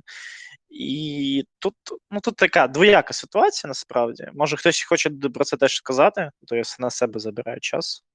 Ну-ка, давайте наші шановні майстри, пані та панове, так сказати. Ні, ніхто нічого. Що ні в кого не було гравців, які сидять мовчать, а потім стоять і уходять, як Льоша завіщав, поки його тут немає. Не, у меня такого не было, но у меня, знаешь, э, бывают иногда вопросы к мастерам, когда я вот участвовал там в кампейнах как игрок. А, Бывали проблемы с коммуникацией в плане, там, ты спрашиваешь мастера что-то, не знаю, по, по, по игре, не по игре, вообще как-то бывает, мастер пропадает просто а, и- из поля зрения на неделю, как бы до следующей игры, и типа, и, все. А и ты даже порой не всегда понимаешь, типа, а будет игра или нет. Знаешь, ну, когда мы там онлайн играли. А, то есть вот в плане коммуникации мастер и группа, как бы, наш бывают такие вот странные ситуации. Ну, те, що я казав, в принципі, що треба таку, знаєш, е, влаштувати довіру між гравцем і майстром, щоб кожен типу не боявся там друг другу те саме написати. Діма, да, ти хочеш сказати? Прошу. Да, е- если в большинство тем я врываюсь и такой с уверенностью рассказываю всем, что надо делать, а, а, то в этот раз нет, а, потому что это Ого. действительно проблема и ого. А, Но вначале я хочу кое-что сказать. И В, в управлении персоналом а, есть такое понятие, ну, понимание, что далеко не все люди проактивны э, в высказываниях. И поэтому все специально делают встречи, так называемые один на один с начальником. Обычно их делают э, регулярными, например, раз в неделю, раз в месяц. И это специальное время, потому что известно, что большинство людей, или многие люди, по крайней мере, не скажут ничего до момента, которое специально выделено для того, чтобы что-нибудь сказать. Ну, А. да, да, да, згоден, згоден, знаю таку практику, так. Есть проблема с тем, что ну, тут возникают проблемы. э, То есть практика очень хорошая и очень хорошо работает а, в, в, в работе, в, ну, в фирмах. Но тут возникают две проблемы. Первое, а, обычно после модуля, это уже после сессии. Это уже немножко поздновато. Все уже обычно или расходятся, или, то есть, ну, знаете, звонок прозвенел, мы расходимся. То есть уже другое настроение, уже никто не хочет лишний раз обычно обсуждать. Плюс к тому времени уже прошло несколько часов вот того самого «я сижу, ничего не делаю» или «я делаю, но мне не нравится, просто я об этом не говорю». А, То есть, а найти время э, внутри в сессии я пока лично я не придумал, как это сделать. Да, можно во время кофейного перерыва, но как-то вот не получается. Это первая проблема. И вторая проблема возникает в том, что все-таки, даже, я так думаю, для платных мастеров, а, ролевая игра – это творчество. И когда критикуют твое творчество, даже если это а, объективная критика, даже если это критика, точнее, наоборот, субъективная, кри- критика субъективная с точки зрения какого-то индивидуума, это всегда обидно. Поэтому лично я, сколько раз я не пытался, я все время говорю игрокам, скажите мне, пожалуйста, что вам не понравилось. Всегда пытаюсь это сделать. И иногда из них что вытягиваю, и мне приходится себя сдерживать, э, ну вот внутри, чтобы, чтобы не, не заплакать внутри, да, потому что я же думал, это такой хороший персонаж, он за такую речь, за- э, такую речь написал и рассказал, а оказывается, игрок сказал, ну слишком долго было, мы там сидели, нам нечего было скучно, Думаешь, «А-а-а». поэтому вот эти вот Перса- две Персонаж проблемы. такий скіп, скіп, скіп. Да, да, он хотел бы такого, да, и ты понимаешь, зачем же, я же думал, это было круто. И вот когда твое творчество трогает, это тоже обижает. И вот эти вот две проблемы, что ну, для меня не могу найти, когда найти хорошее время, чтобы об этом расспросить. И вторая, что даже когда, с одной стороны, хочется, чтобы игроки сказали, чтобы стать лучше, с другой стороны, каждый раз больно внутри, вот эти вот вещи, да, у меня висят. Цікава тема, насправді, і типу, як його. Як, за, як зібрати фідбек та не розплакатись в душі. Я бы на А, самом деле ответил по второму пункту, вот, потому что, ну, у меня тоже регулярно такой момент происходил и происходит на самом деле, а, Мгм. ровно до того момента, пока ты не даешь возможности игроку самому сказать такую же речь. И вот когда игрок в ответ на речь персонажа или наоборот на вот такое подталкивание к речи, да, когда он вроде начинает веш- вещать за разумное, доброе, вечное, а потом ты оставляешь игроку возможность что-то ответить, сказать, игрок втягивается. Ну, то есть у меня ни раз, ни два, там, ни три на партиях были моменты, когда игроки делали спичи, они потом после этого говорили, как круто, какие темы мы подняли и какой классный это был нарратив. То есть это вопрос в том, чтобы не только мастерские персонажи толкали речи, а скорее мастерскими персонажами подталкивать игроков самим толкать такие речи. И Нет, ну, заходит на ура. Но тут же вопрос в том, что ты об этом узнаешь потом. То есть на, на этапе фидбэка тебе говорят, ты толкал большую речь. Ты думаешь, ах, тут же об этом вопрос. Таке мно- много букв я не осилив, вибачте. Да? Типу, у мене бувало таке, що типу, я толкаю мій персонаж якусь там, ну, може, не довго, коротеньку рі- р- річ, да, типу, все. Е, спіч таки каже, все. І гравцеві там передається, доп- допустимо, якесь там слово чи аргументацію якусь там сказати, ще таке, він такий, що кидати? Я такий, блядь. Dokładnie. O, to tak. Насправді це доволі довга тема. Вона навіть у мене є записана, тому що її пропонували в нашому чатику, тому що в корчмі чомусь от тільки пару людей пропонували щось, а так люди мало якось е, на фідбек, прям сильно такі якісь е, прям з пропозиціями, щоб додати. Ні, я не кажу всі, просто деякі є такі, що прям от гарно все, мені все сподобалось, там розписав мені, я собі взяв на замітку. От. А буває таке, що не пишуть. І от тема фідбеку, в принципі, і того, як не розплакатися душі, це доволі глибока, і вона мене і записана так. Дивіться, е, я насправді я насправді не можу нічого сказати такого, тому що дуже індивідуально це все з кожним з гравцем. І особливо дійсно є гравці, які, типу, вони прийшли грати, все, вони відіграють персонажів, але вони не діляться тим, чим сподобалося, не сподобалося і так далі. Тому давайте з вами на цю тему краще подискусуємо і знайдемо якийсь от варіант. Можливо, тут є хтось з гравців, хто може нам підсказати, як це ще може бути, тому що. Насправді і в мене немає відповіді на цю тему. Ну, типу, на це питання такої прям чіткої відповіді. Я знаю, що треба зробити так і так. У мене лише такі спостереження, мабуть, які я вже висловив, але саме якоїсь так, типу, конкретики я не можу зараз навіть сказати. От, от дійсно, питання таке доволі душевне, я б сказав навіть. Так, з гравців, гравців, хто взагалі грав, нікого немає. В мене, наприклад, буває таке, що я в когось сижу на грі, і мені нудно. Я такий, бляха, от хочеться вже все це послати, але я цього не роблю чомусь. Ну, типу, я до кінця, все, типу, мене, звісно, бомбить, горить, я більше на цю гру не приходжу, але я не роблю цього, не кажу нічого поганого. Можливо, це такий, не знаю, вихований, не хочу нікого образити. От хтось когось було таке, чому от ви не казали, що вам щось не подобається? Давайте ми себе спочатку досліджимо і, може, знайдемо відповідь на це питання і зрозуміємо, як краще дозволити гравцеві висказатись. Ладно, ви не були на поганих іграх, ніхто всі мовчать. Живі є? У мене мікрофон працює. О, да, Да. давай. Слухаємо. Вік. Я дав тобі слово, давай, піднімав руку. Був на поганих іграх. Висказувався потім. Іноді в лице майстру, іноді, ну, тобто при всій групі, іноді в приватній розмові. Чому мені це не сподобалось?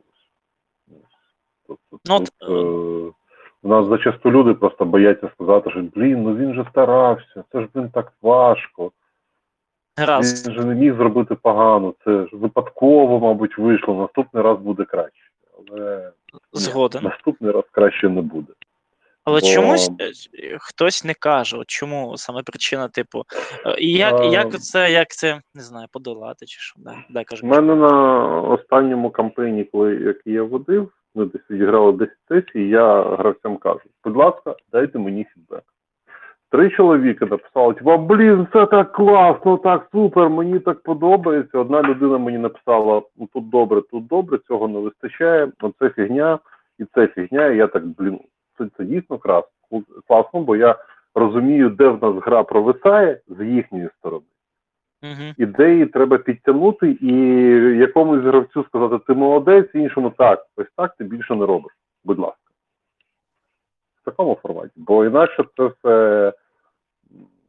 Мені зі своєї сторони якісь речі я бачу. Я їх розумію, що тут я залажав, заважав, тут теж, значить, це підтягнемо, це поміняємо. Але мені потрібно, розуміти, що бачать люди з тієї сторони, як вони це відчувають. Бо ти не завжди можеш це прочитати на їхніх обличчях або на тому, що вони роблять. До речі, я дуже часто помічаю, що коли там майстер залежав, да, от гравці більш охоче діляться інфою про це. Типу, ну там ти там я там щось, ну щось не так там, да, не сподобалось йому. Е, Умовно залежав. Може, не залежав, просто так було задумано, але не сподобалось. Але менше діляться, коли їм не сподобалась гра по причині того, що інші гравці були, ну, такое, знаєш, буває. Зараз Діма хоче О, ще у мене- додати? Ладно, давай. Я, у меня просто на эту тему интересная будет штука. Кейс, кейс в тебе є, зрозумів. Зараз Діма здам. Діма, слухаємо. А, Тут еще есть такой интересный разрез, а, о котором я думаю, вот правда, честное слово, в последнее время всё больше и больше. Это что на самом деле означает, вот если вы все-таки получили фидбэк от игрока, и давайте возьмем этот же пример, который мы использовали про длинные речи, да? Если игрок говорит тебе, а, что ты толкаешь много, дли... опять же, это образно, я как раз не толкаю длинные речи, поэтому пример этот использую. Ты толкаешь много длинных речей, мне скучно. Это означает, что мастер должен перестать толкать длинные речи, или мастер должен перестать играть с этим игроком. Потому что, опять-таки, может быть, для платных мастеров это по-другому, скажите мне, я не знаю. Но а, в последнее время, чем дальше, чем больше, я хочу играть, я хочу вести ту игру, которую я хочу вести. Если я З хочу речами. с длинными речами, с длинными речами, поножовщиной во время длинных речей и Да. я хочу вести эту игру. Не факт, что я должен поменяться, потому что игрок хочет больше китков кубиков, например. Вот это вот тоже интересный а, разрез. А, вот, это... м- У меня еще один момент есть, но лучше потом его еще раз подниму, тут он отдельный совсем. Добре. А, Соответственно, Почекай, Зірка, мені- дай Ярославу сказати. У нього там було слово, потім ти добре. Давайте. Зберігати, скажімо так. Ты хорошую тему поднял по поводу плохих игроков. Мне сразу вспомнилось, я длительное время занимался в том числе и страйкболом. Вот, и у страйкболистов От не есть треба, що интересная страйкбол тема. це сомнительне время. Я теж Ні, страйкбол ні, ні. граю. Подожди, я не говорил про сомнительное, я говорил, что а, я им другое хотел сказать. У страйкболистов есть интересная тема. У них есть такая тема, как черный список или э, список игроков, которые там э, манчкины, грубо говоря. Так как у страйкболистов один выстрел труп, ты сразу труп, то если какого-то из игроков замечают за манчкинством, то его вносят в такой черный список, что ни Маклауда. один уважающийся мастер его на игру больше не возьмет. Не Манчкіни, а Маклауди. Маклауди, ті, хто не зізнаються. Да, Смерть. да. Вот. А, И я не говорю про какие-то черные списки, потому что, как правильно было сказано, м, для каждого, ну, ДНД немножко обширнее, и ну, ДНД ролевые игры, э, и для каждого, каждый здесь ищет что-то свое. Но вот такой вот краткую характеристику, когда игроки могут на себя дать мастеру, то есть сказать, я вот, мне нравится вот это, вот это. Вот в чате, я первый раз заметил, в чате скользнула анкета, по игрокам, или для игроков точнее. Вот это, по-моему, офигенная тема. Почему? Потому что можно будет понять, что типа, не, чувак, тебе не ко мне, я веду совершенно другое, тебе вот к этому мастеру, вот тебе к Глебу, Глеб вводит хорошо боевки, у него отличные экшн-сцены, если ты ищешь экшончика, то тебе к Глебу. Вот. И ты сразу понимаешь, что это не твой игрок, и даже не будешь пытаться с ним ну, во что-то играть. Ну, це ж тема крута, да, такі, типу. Але знаєш, е, тут ми стикаємося з іншою проблемою, насправді. По-перше, такий список неможливий, чисто через те, що дуже багато, ну, настільне рольове наше хобі, да, воно не якесь не централізоване, де- де- децентралізоване. Дуже багато є маленьких таких ком'юніті, які там собі грають тихенько, все таке. І не можна сказати, що, типу, ну, ти хочеш таке, значить, ти йди там до е, е, майстра в клубі Play Hard, він там водить про хітериці, у нього там такий охеренний сеттінг, типу, йди до нього грати, тобі в нього сподобається. І не можеш, тому що в них закрите ком'юніті, блін, в них іноді хрен попадеш. Наприклад, це так, я такий просто з голови взяв. Може, в них вже й не закрито нічого, типу, все можна попасти. Ну, загалом. Я, кстати, на эту тему когда-то запиливал, ну, в своих играх запиливал просто чат-опросы. Типа, ребята, чего вы хотите? И там 8 вариантов ответа, когда ты можешь выбрать несколько. И ты сразу видишь, кто чего хочет. Кто хочет романтики, кто хочет поиграть в бандитов, кто в героев, э, кому интересен сюжет, а кому интересны боевки. И вот как раз на основе вот этого процентажа, который потом показывается, ты стараешься выстраивать свой будущий сюжет. Особенно если это кампейн какой-то длительный.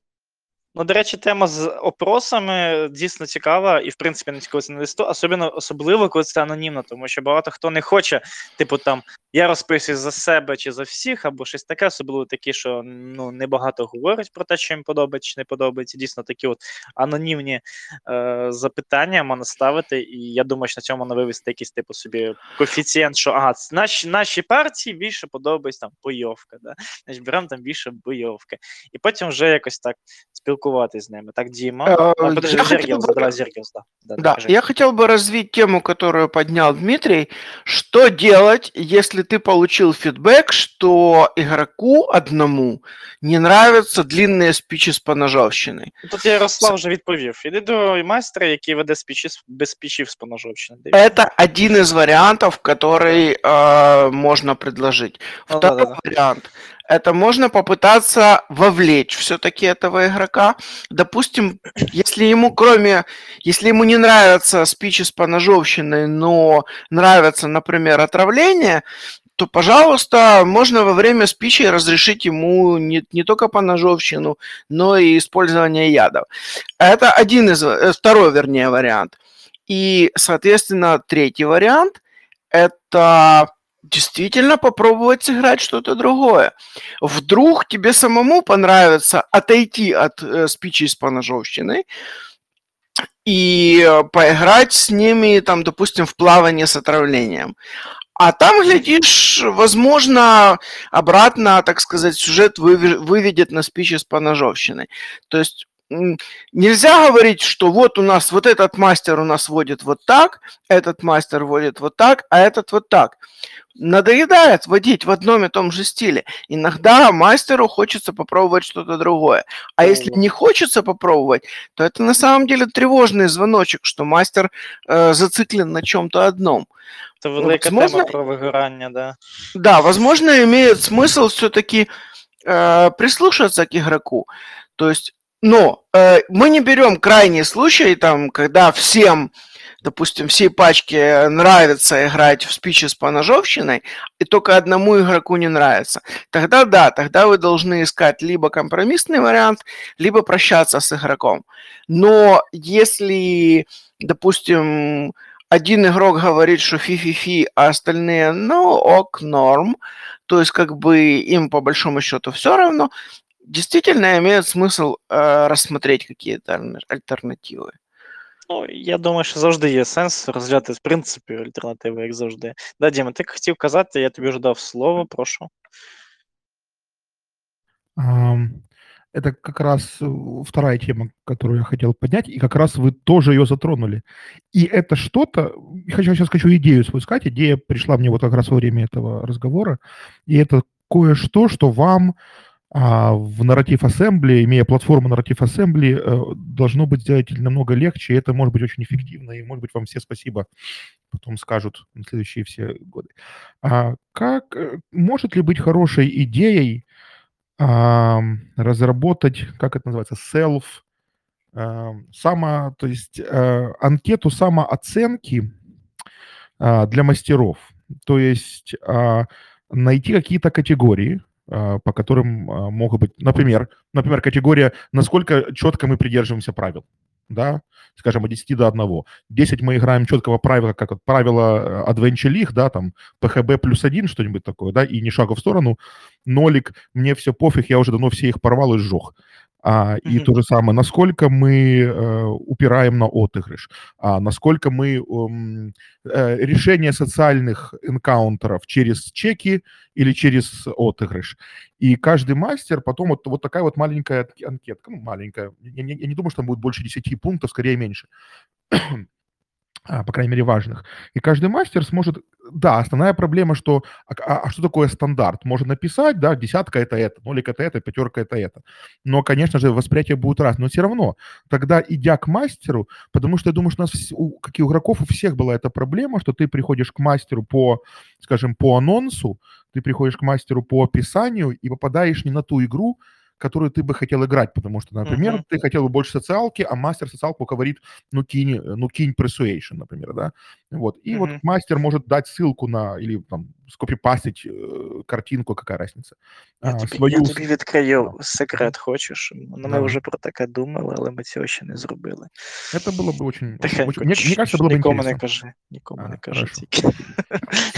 Сотрите из записи. Да-да, с- я це виріжу.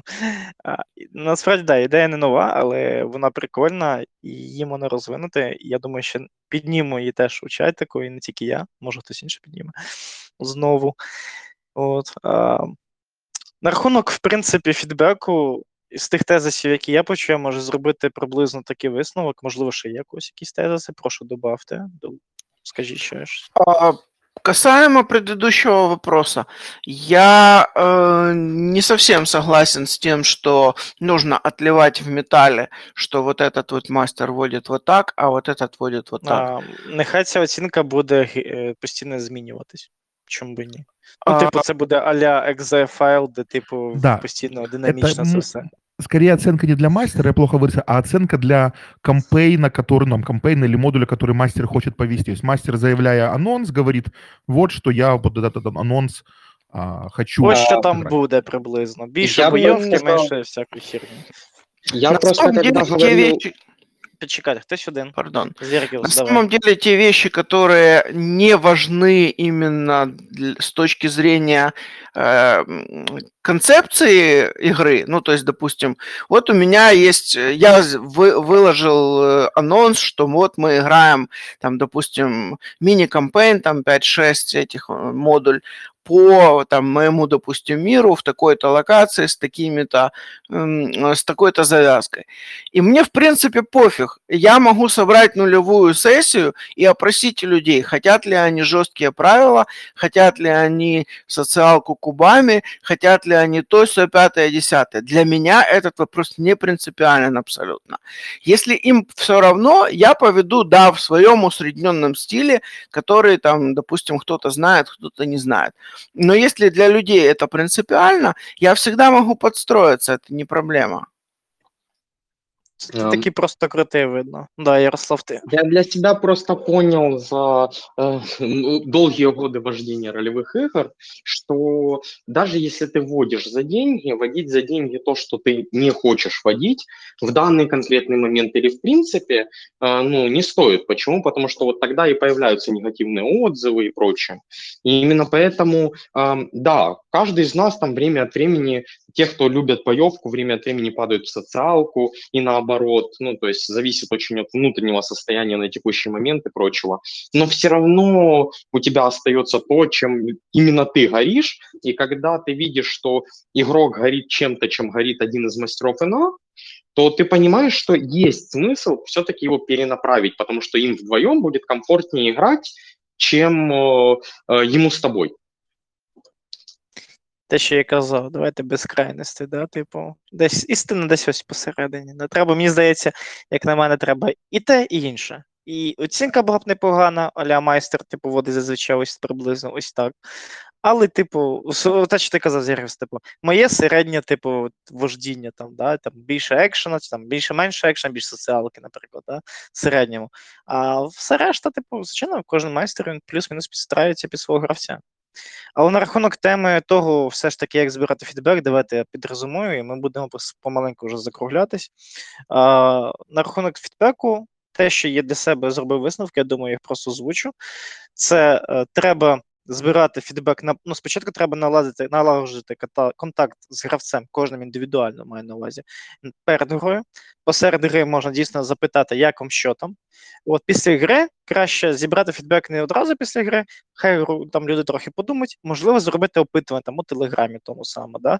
можливо, навіть анонімно, щоб люди не боялися щось сказати своє, там задати там декілька тем декілька серій опитувань, що вони беренько покляпали, і все, і тебе буде вже деяка статистика, що було так, що не так. Плюс ти й сам себе можеш оцінити. Але я можу сказати тільки те, що, будь ласка, не будьте дуже до себе самокритичні, тому що це взагалом може багато чого зруйнувати.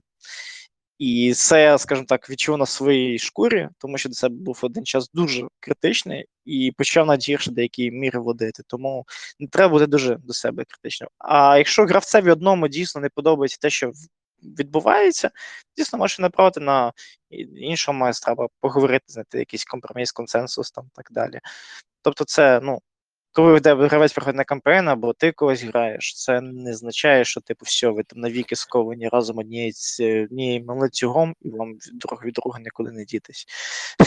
А, Я хочу Я писал. дополнить это очень коротко. А, Мгм. У меня был момент, когда игрок дал положительный фидбэк, что вот у тебя получилось круто вот это.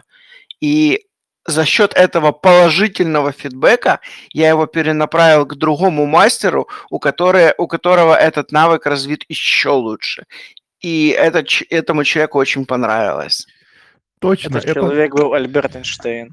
это, это супер идея ответа на вопросы, которые я задавал. Для того, чтобы получать фидбэк и, и, и, и не иметь боли в груди да, от этого, надо просить только положительный фидбэк. И фидбэк получил, и чувствуешь себя хорошо. Да. А до речі, як не заплакати від фідбеку, е, типу, на рахунок цього, я тобі можу сказати, типу, знаєш, там декілька варіантів. Один такий більш серйозний, другий більш жартівливий. Вибирай. Да давай все или кубик кинуть. Тематично. Всі, він хоче. Добре, гаразд, ладно, всі так всі. Гаразд, перший серйозний варіант. А насправді ти як е, бачиш цей сеттинг і цей всесвіт, так воно і повинно бути. Насправді. Не треба там прямо під кожний фідбек один, один раз, який вискочив. Комусь не сподобається спічі з резини, ну окей. Але якщо він регулярний, тоді треба мати це до уваги. Більш жартівливий варіант, ну, типу, я можу порадити психолога, щоб не плакати в душі. Типу, знаєш, приходиш до психолога і кажеш, господи, гравці, гравці А мене советуй- принижують. Посоветуй мне хорошего недорогого Вот. психолога. Вот зачем А, надо я деньги тобі в личку собирать. напишу. Обращайся. Э, Да, Ну да, вот я же хотел сказать, что у нас в ИНА есть хороший психолог. Вот зачем надо деньги с игроков собирать. То есть там Да, типу, каждая знаешь, сессия типу, 150 гривен на психолога. І приміточка, за кожний поганий відгук плюс 100 гривень. а хороший відгук мінус 100 гривень. От. Ладно, я думаю, що на цьому будемо закруглятися. От, я попрошу усіх присутніх, напишіть, будь ласка, в коментарях під постом анонсом, як вам наш такі випуски? Що, як на вашу думку, не вистачає цим випускам? Я можу створити серію голосувань, якщо бажаєте. От, але думаю, що ми обійдемось без них. І, будь ласка, запропонуйте декілька тем, які ми зможемо на наступному випуску е, взяти до уваги та обс- обговорити їх. Добре? Я вот за время выпуска почти дорисовал э, реку с озером. Я здесь решил а, а это э, взять Painter Studio, Dungeon Painter Studio. И та очень интересная тема. Та ти що? Коли ти сказав річку з озером, бо думаю, що ти картину там малюєш. Ну, Ну, раз, тоді е, з- давайте зберемо фідбек, ми всі так дружньо напишемо. Мені дуже цікаво, і думаю, не тільки мені насправді. А наступний випуск я н- постараюсь зробити трошки більш унікальним. Гаразд. Все. Тоді дякую за увагу. Будемо на цьому закінчувати. Я зараз зупиню запис. Там, всім па-па, грайте в гарні ігри все таке.